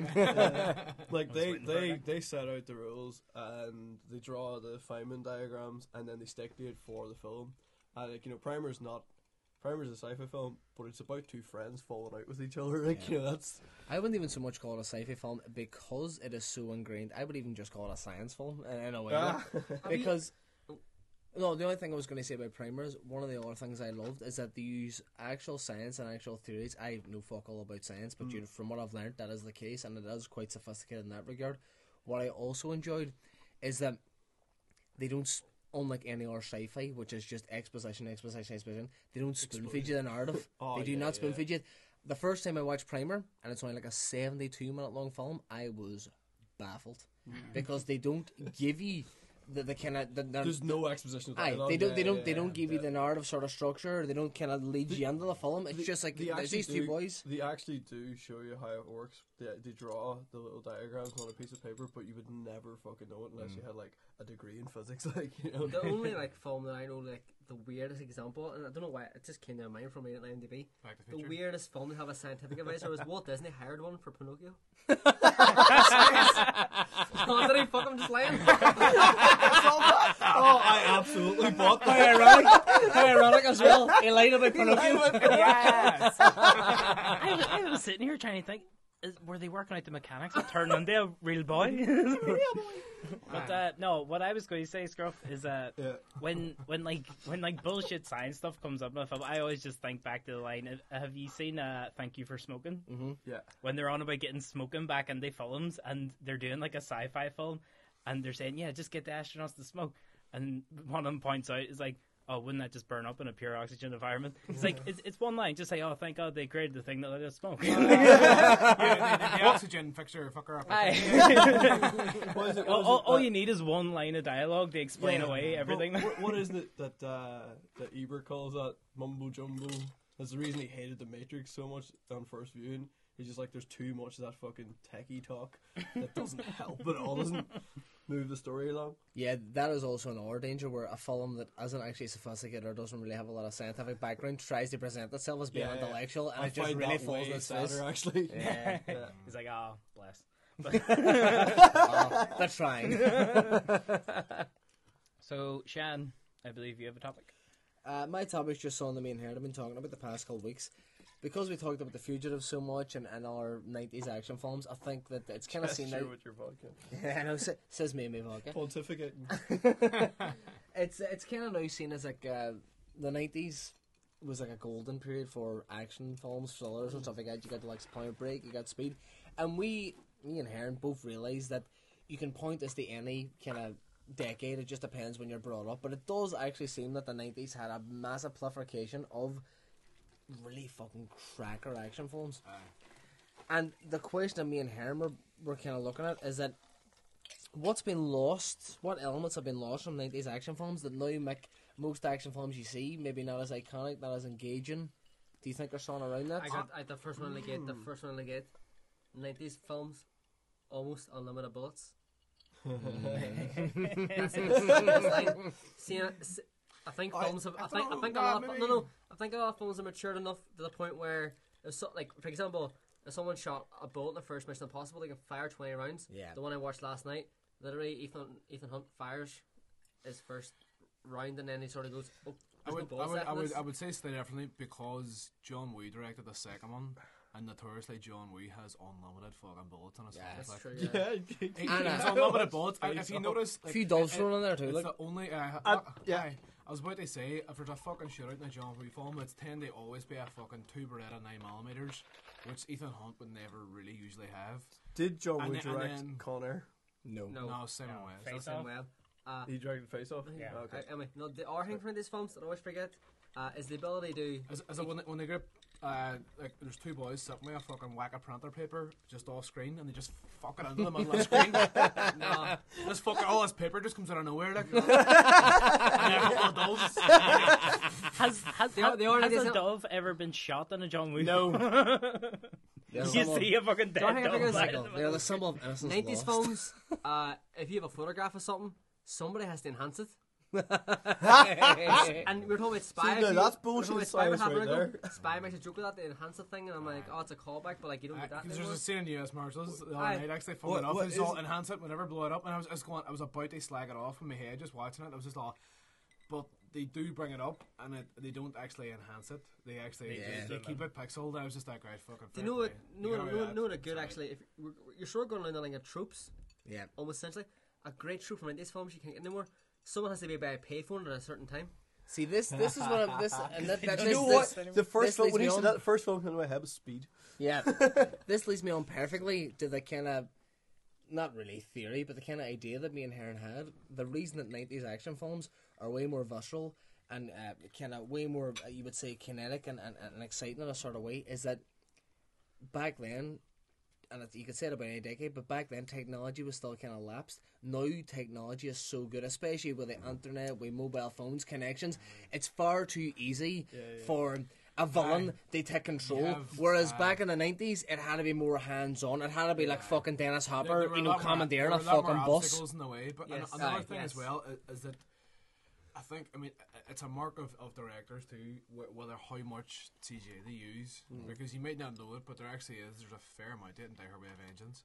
Oh, aye. There is oh, like aye. you know that scene where he says, uh, "Does this car have airbags?" Whatever. He's always, "Oh, I know my side. I know your side. I don't know about Matt." And he just looks at him and then he just fucking swings a fucking merc just uh, just straight through a fucking concrete thing down to just uh, just off a motorway down to look at this dump truck. Aye. Like uh, it's actually the concrete wasn't there and the car was actually tugged on a chain, but they put the concrete in after and you wouldn't even fucking know. Yeah. Because uh, it, and it's literally a split second shot and it's only just out of pure necessity. That there is something that's fucking missing. Especially in Die Hard 4, like, you know, just a comparison to 3 and 4, is like that, oh, chase at the start in Washington and all, and the choppers and all, and it's just this big, mad, stupid fucking chase, and it's just like, that cop car is fucking obviously. The one that they're driving, and he cut the Bruce Willis, he's driving, it's obviously fucking CGI, and it's just, It throws you.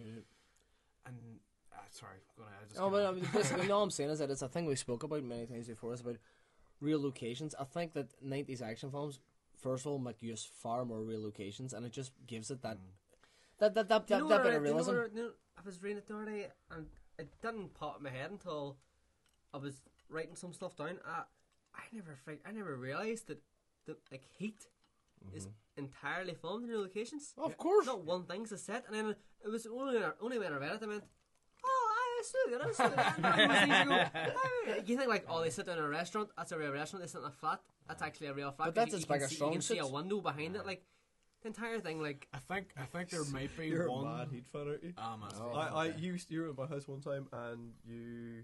At I, I, I, I fell asleep and I, I came in the next day and you were sitting on the sofa listening to the soundtrack of Heat on repeat all night long. well, no, I, I tell you, it wasn't. It wasn't. Heat. And did It- you walk in and go, It was a Michael "Oh, Mann man." film compilation. Because it was my friend's birthday, and, and I bought it to him as a present, but he was there with, and uh, and then I was just all get out the fucking Michael Mann compilation. fuck." I know my face fell asleep listening to the Michael Mann soundtracks. but uh, what I'll say actually is is about this here is, and I, I think motive of character, right? I think as we went on they like after after two thousand stuff like that, it's it's sacrifice because back in the day, say if you said this character would do that, he would do this, he would fucking, for example, at Die Hard Four thing, he would drive this car into a fucking uh, chopper.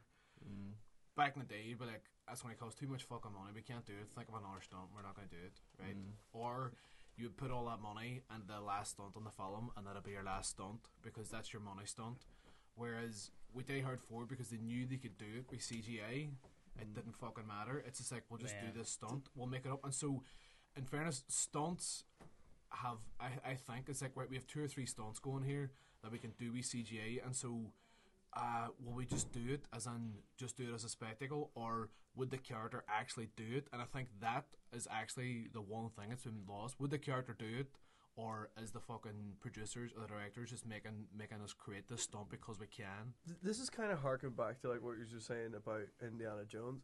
Like the best scene in Indiana Jones is when he brings the gun to a knife fight. Like you know, he just shoots the guy, and that was done out of necessity. Yes. Aye, we've you know? talked about this yeah, before, Yeah, yeah, aye. yeah, Like you know, that was he. He shoots the guy because he couldn't film that day. because he Yeah, he- he had he dysentery got- or something like that, runs, yeah. aye, aye.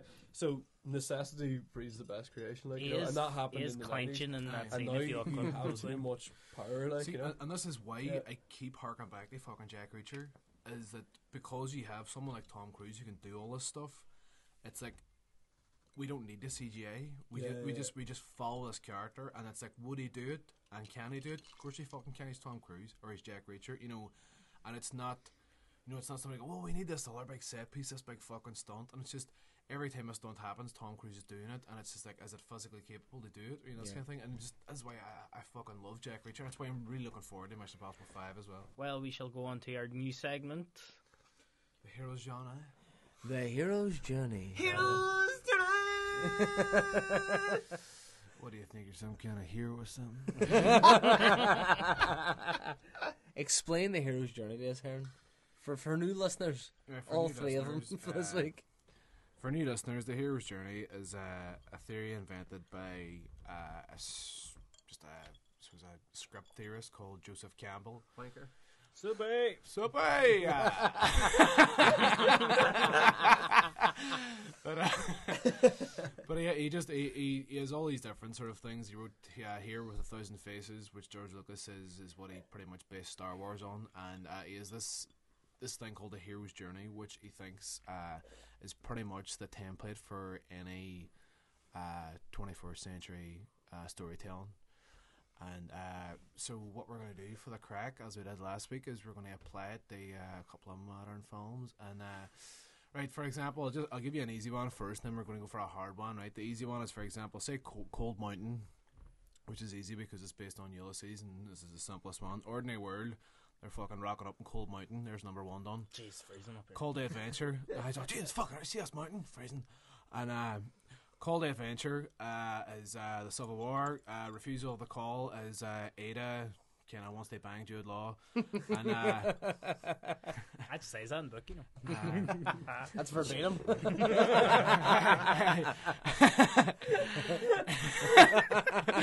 Meet, meeting the mentor is pretty much uh, Donald Sutherland. I'm still actually thinking about last week how we tried to crowbar meeting the mentor and they being like a fucking wanking terminology. anyway, continue. Right, so meeting the mentor, Jude Law, or fucking Jude Law meets Donald Sutherland, and he sort of opens his mind a bit, and this kind of thing and all, do wanking. Uh, but no, I'm joking. And then uh, crossing the threshold, he ends up going to the war, uh, tests allies, enemies. He realizes what the war is, what it's a shite. No, I don't, I don't want to be in the war. I don't want to fucking knife boys. Uh, approach is the letter that she sends to him saying "come home," which is the opening scene. But you know, because it's they do a Tarantino thing with a time thing, uh, pretty much. Uh, that happens later on. Approach. So reward seizing the sword is when he actually decides to come home and uh, decides that he's not going to be a killer and this kind of thing. He says to go home. Uh, the road back. Uh, Self-explanatory, The yeah. exact same thing. Resurrection is when he gets home. Um, Pipes Nicole Kidman. Well, see the re- the resurrection can they can go two So ways. it's meeting the mentor is on your own, and Aye. what's that one? Like Resurrection is. resurrection is kindness. Aye. Uh, the resurrection is I when pretty much I fucking get gets it on me, the whole Kevin like you know, we fucking cabin up in Cold Mountain like, know what I mean? And we'd all be reborn after a while. Yeah. dirty, dirty man. Jude, Jude Law's all, hey, hey, go and get in that wee fucking swingy head in the Moulin Rouge. But, uh, but, uh, white, eyes white slut just.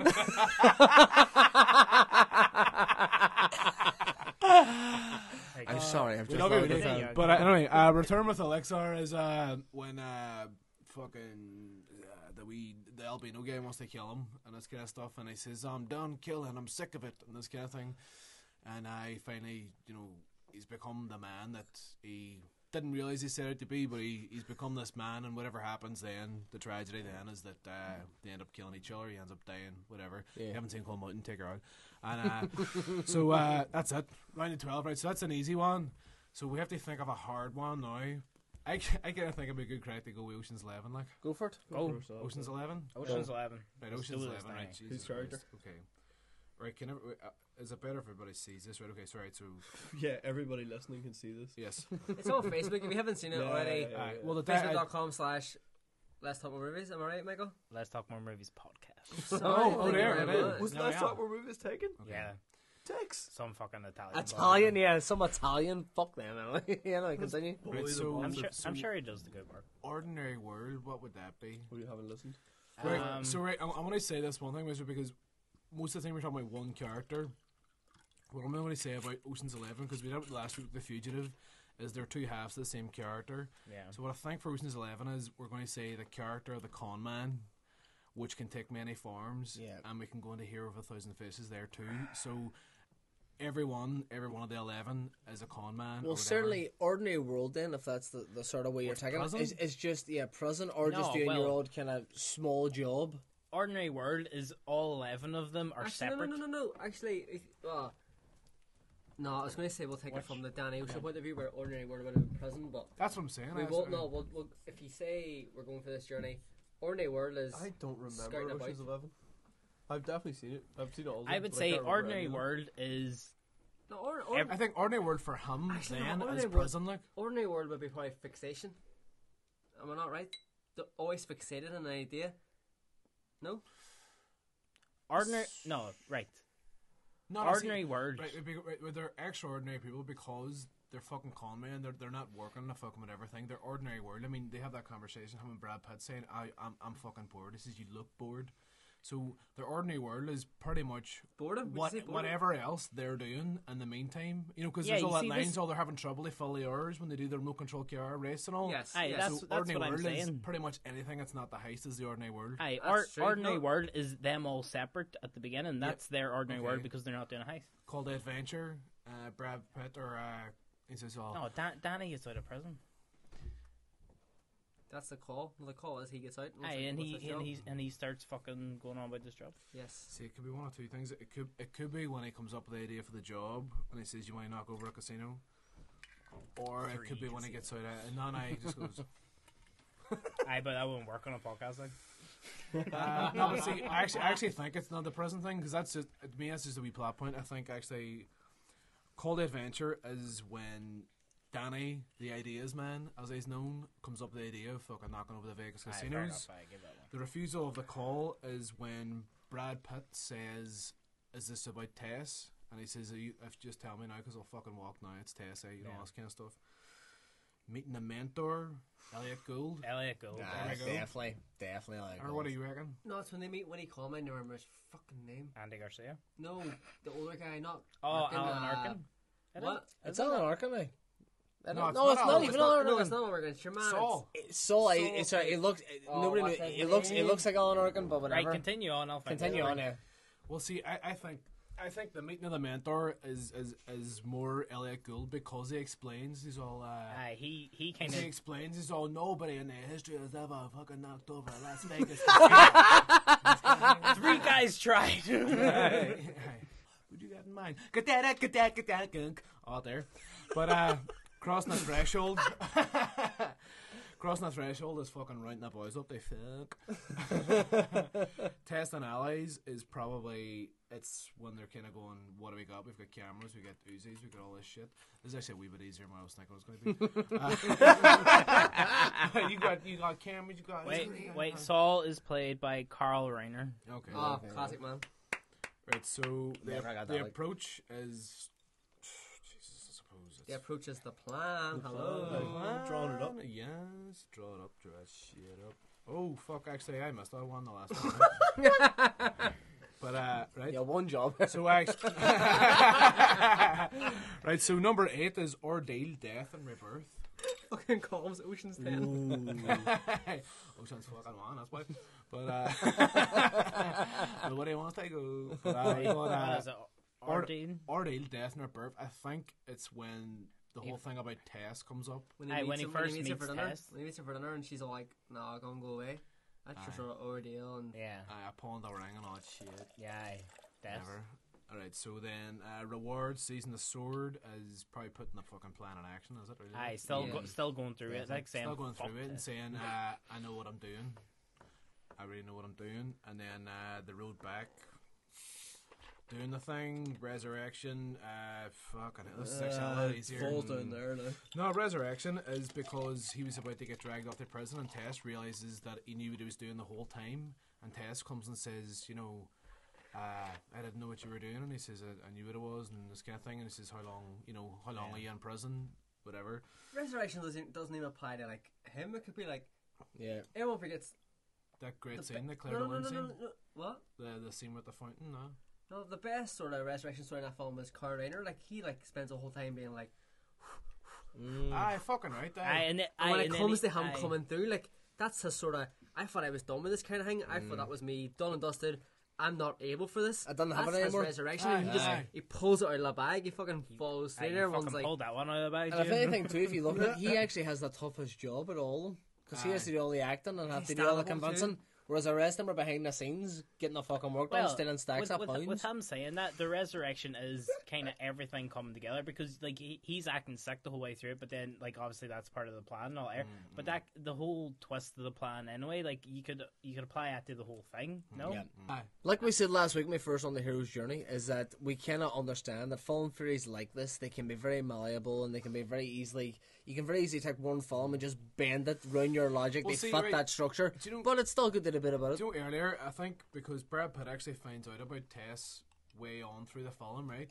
And I actually use that as point three, refusal of the call. Mm. And it shouldn't be because that happens a lot later in the film. So refusal of the call, I mean, what what should it be? Should would it be Elliott Gould saying you can't do? Yeah, you can't, you yeah, can't yeah, that's uh, right, that's right, I a. would Well, let, Anytime meet, meet the mentors Cheadle does for. a terrible British accent. That should be their refusal of fucking call. Aye.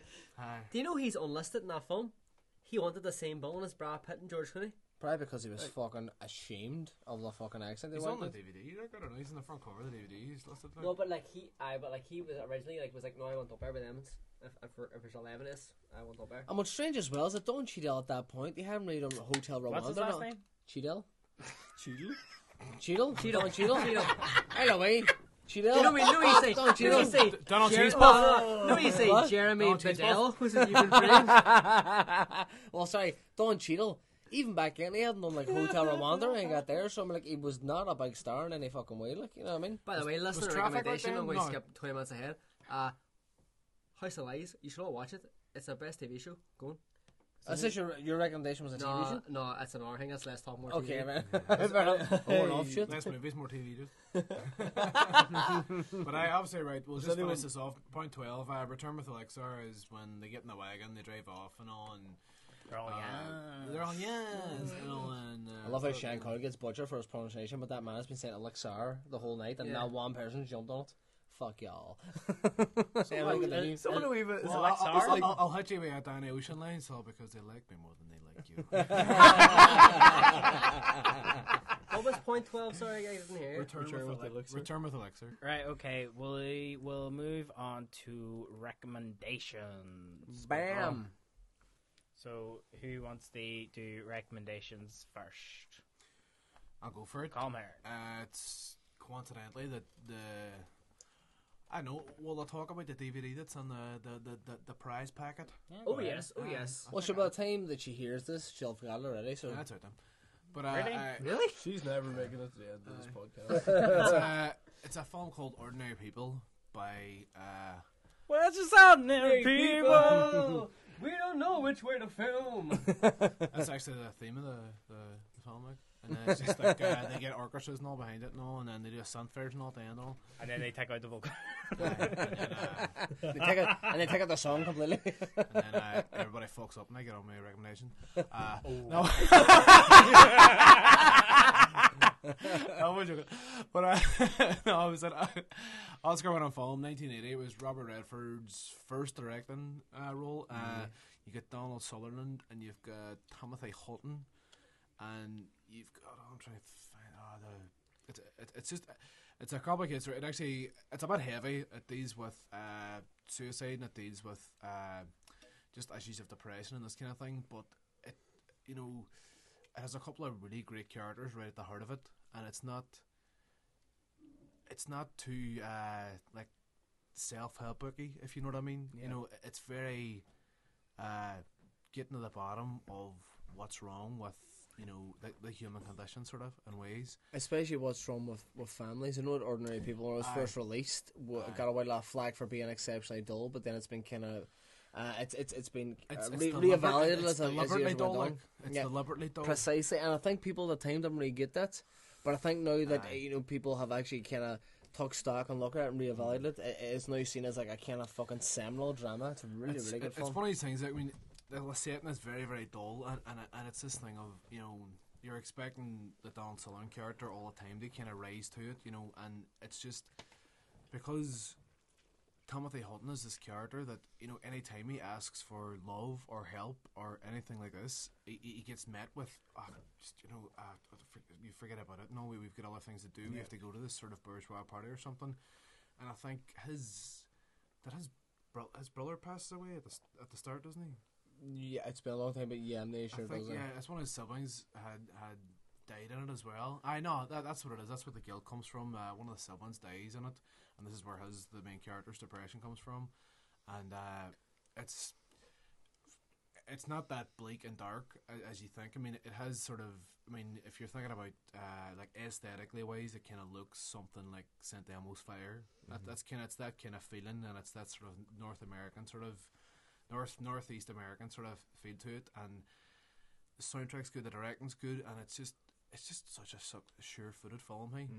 And uh, they're not they're not afraid to get dark with it. They're not afraid to get uh, serious, and they're not afraid to get funny either with it. And it's just uh, nothing's oversaid in it. It's it's just it's such a right film, and uh, and coincidentally, that's the DVD that I gave to the prize winner of last week's competition. So Good Anna, stuff. have a have a great fun time with that DVD. It's a proper Friday night before you go out and watch. Probably, Sounds like one of my probably, probably don't have a drink with that one. Like. and just fucking throw yourself in a rubber end. Uh, Scruff, you have a recommendation? Um, I would like to recommend Anvil, the story of Anvil. Has Mm, very nice, very nice, yeah, very yeah. nice. Just I, I, I, I caught that, caught that uh, a couple weeks ago. It's essentially the story of this rock band that played uh, a concert in Japan with Bon Jovi and Van Halen and all these big names, and everybody else that played the concert became super famous, and they didn't. Yeah. And that, it, it follows him now in Canada, um, and it follows him on like a really, really ill-fated tour, and it's just it's heartbreaking and it's funny and it's it's one of the best documentaries I've ever seen, and, And- it's it's so just so nice. What I love about it is it's a real life Spinal Tap. Ah, it is a real. Life it's a real lifespan. It's so Lips- beautiful. Lips is uh, ah, the guy. What's his Christopher name? Guest? Yeah, yeah. Yeah, Lips essentially, is yeah. just him, like it's, But it's powerful. What I love is that even even Lips and, and all the people on Anvil are they're just so lovable. They, they, they've obviously got this deep love for the music that they're doing, Yeah. and they're not bad. They're really good people, and you just want to see them do well. And at the Yeah. end, when they do, it's Uh, it's incredible. And like again, it's like that. Going back again, it's not about a rock band. It's about two friends Yeah. like falling out and dealing with their problems and all. It's just I just think it's a really lovely wee piece of film. Lovely stuff. Um, my recommendation this week is Morning Glory. Oh yeah, We Rachel Rachel Rachel Rachel, McAdams that one joint. with all the hardeners in it. What?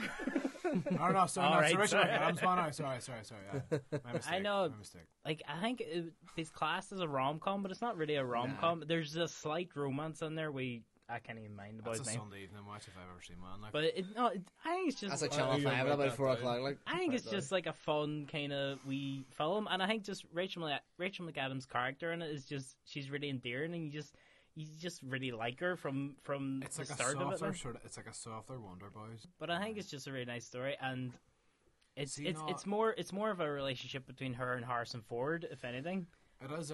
And Aye. just Ty Burrell makes a great appearance in it too. Aye, Ty Burrell's really good in it as well.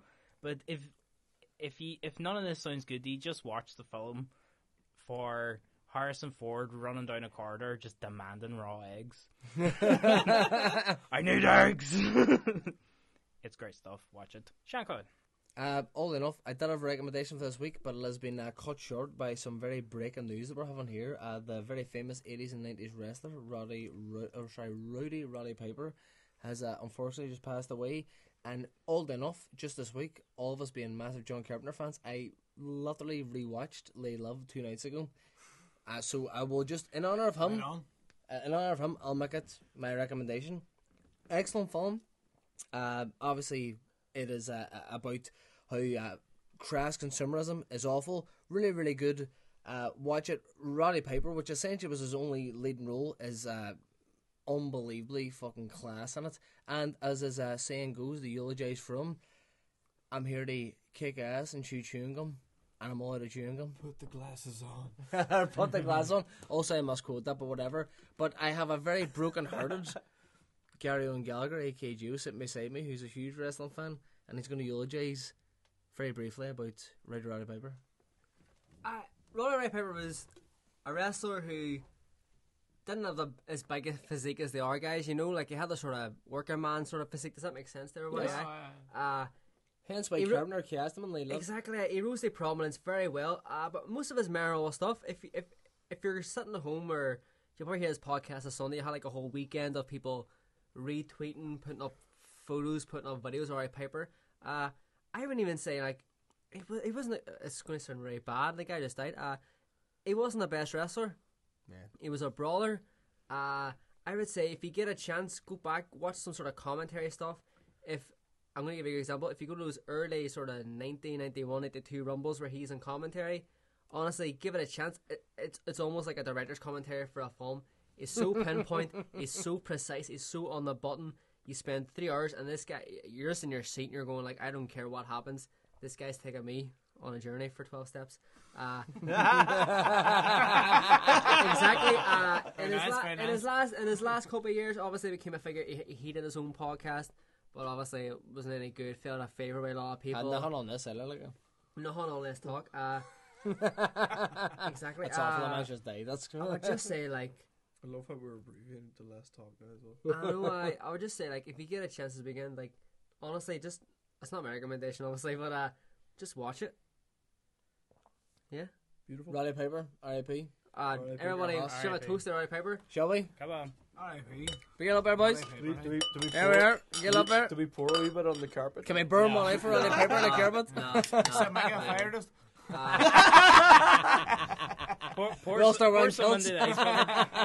Uh, yeah, but my recommendation, we'll move on to me because I'm last. Yes. Uh, you know I'm a big documentary guy, I. Mm-hmm. Like, I I mean documentary in a certain sense. Uh, if you went to me, watch this box set of David Attenborough's Earth, I would throw it out the window and burn it. Uh, Oh, this is where we differ so I, much. I know it's very different, you- I, but uh, I like documentaries from a human standpoint. If it has a story, it has something to do. Uh, a couple of uh, really nuri ones this year. Uh, Last Days in Vietnam is fantastic. Uh, the 75 is a fantastic film I watched a few ago. But there's one I watched back in, I think it was about January, and it's still, every week, I'll still think of it. Just comes back in my mind. Uh, it's a documentary called The Overnighters. Did anybody know about it? No? No. Not my friend keeps actually telling me. Yes, what's it's, actually it's, a, it's a documentary a called The synopsis, Overnighters. It's uh, basically a few years ago, uh, fracking's a massive thing in America, but oil, if you find oil, You struck rich. Michael Barrymore strike a lucky like. Uh, basically, uh, North in North Dakota a few years ago, oil fields got discovered, and all of a sudden it became and it was something you don't get in America at all these days a gold rush. Yeah. Uh, this guy found out about this story about uh, this sort of minister who did this thing where people were coming to this town thinking they can get jobs. So they let's say you live in New York, Florida, literally North Dakota is a sort of middle of the country kind of state. People were coming all areas of the country just in the hopes of getting a job in oil field. But most of these guys were in their thirties and their forties and their fifties, were sacked from jobs, couldn't get a job working at like a Walmart or a it? it's not TK Maxx in America, it's, Yeah. a, it's a TJ Maxx, that kind of thing. Just couldn't get jobs. I, I knew there was a J in it. I was going to Yes, say I- JK Max. But it was so- but uh, all these guys, all, all, all these guys moved to this GK town, Mags. right? They'll move to this town in their trucks and their cars and all sleeping rough, and it's already bad. And uh, this guy's documentary basically is housed around this idea. This one minister from this town, he takes them in. Right? Right, He takes them in. He's like, right, you guys have come here. You need a job. You have a family thousands of miles away. You work for them. All the money you have goes to them. So he starts taking them into the parish. He's like, we have like a like a community hall sort of thing. You can all sit there. Starting to sound a bit culty. No, no, it's not, it's not, even, it's not even like that. Brings them in, you can sit, But then mm. he has a community hall, like, you know, like a sort of thing, like across the road of the cathedral, like Yeah. you have a sort of back Yeah, bit yeah, aye, aye. But as more people come, Aye. he's like, where do you put them? Where do you put them? And it's this case of basically, it's a, it's, oh, it's so fantastic. It's like it basically, again? it's the overnighters. Because people are going, because he's working time, Aye, day and out. aye, aye. It's basically, is altruism, do you know all, you all know what that means, yeah? Yeah. Yeah, yeah, yeah. Yeah. It's basically saying, is that still alive and well? Is there a possibility you can have like a minister, a priest, anybody who backs up their religious beliefs? Just backs it up. That's all it is. It's With not the case of when Yeah. aye, aye, with kindness. So like, there's always people come in and it's like uh, They all sleep in the aisles. They all sleep in the pews of the church so people can't get jobs. He has some out. Some are druggy. Some are that kind of thing. Uh, and it's all about This sounds basically. amazing, by the way. It's, it's, it's, it's- it's, it sounds like a amazing. very beautiful story. It's I don't know why it didn't win about fifty freaking awards. Uh, Just, just to mention that, it's funny you're talking about a religion. Um, the Richard Dawkins book, The Selfish Gene, is all about altruism. yeah, exactly. Uh, and like the last chapter in the book is "Nice guys finish first. Aye, so like this guy is trying his hardest, but the whole point is during the course of the movie that this guy this guy just came to film about the oil fields. They didn't come to film about anything. See the parishioners, they turn against him what? because they're hmm. like all these people are coming here. They're they're sleeping in cars, and it's all about the local county makes It's it. just ill- fucking the- capitalist religion. Aye, the whole so, aye, the whole sort of thing is like the county makes it illegally sleep in your car. If you get caught up in a car, you get fucking arrested. You get serious? aye, and it's the whole the whole crux of the film is basically can you a stick to your beliefs so far enough that everybody around you turns against you, even though they're meant to believe the same thing, and can it work out for the good? And it has so many it has so many twists and turns that like you can't even make it up. Oh, and like I just remember I watched it on a Sunday like morning about no, not Sunday morning Sunday at about twelve o'clock, and that was just me for the day, man. I was so taken aback by it. Yeah. Like, you're not going to find any anything else as good as that. Like it's the last film I've watched where I've been so. I can't recommend it highly enough. I can't go on about. It has so many like twists and turns. It's it's almost like I know it sounds stupid for a documentary to say something like this, but there's so many spoilers, and especially you get like there's ten minutes go into the end of the film, where a simple documentary takes such a drastic turn. That you, Yeah. Ah, you're like, It's- it's- it's you're, al- you're, it's you're almost- just going, you're just going, oh! Like, if you get the chance, if you see it in DVD, just grab it, just grab it and run up to the counter, be like, I want that. Nobody else gets it. It's mine now. Honestly, go out, if you, I don't even know if it'll be on Netflix over here yet. If you get a chance where you can go and get it, go and buy it, just do it. It's so good. Excellent. Okay. Okay, and we shall wrap it up there. Thank you so much for this. And if you want to find us on Facebook, it's uh, Let's Talk More Movies Podcast. If you want to find us on Twitter, it's at Talk More Movies. Or you can email us, Let's Talk More Movies at gmail.com. Or you can leave us comments, reviews on iTunes, Stitcher, whatever podcast service you use. Brilliant crack. thank, thank, thank you for having me. It's been an absolute And pleasure. Thanks to so much. play us out is Ryan Scruff McGarrigle And Colm Hearn. and Colm Hearn on the iPad. Check us out, baby. Episode 14. Thank you so much for listening. Goodbye. Yeah.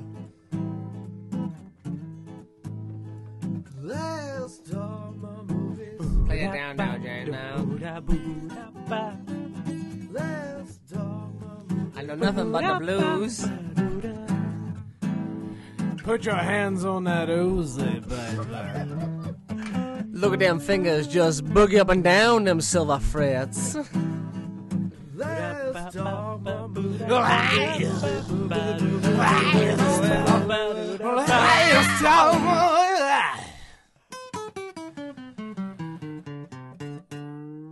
Come on, right tomorrow we're going to talk about some movies, Out for a reek.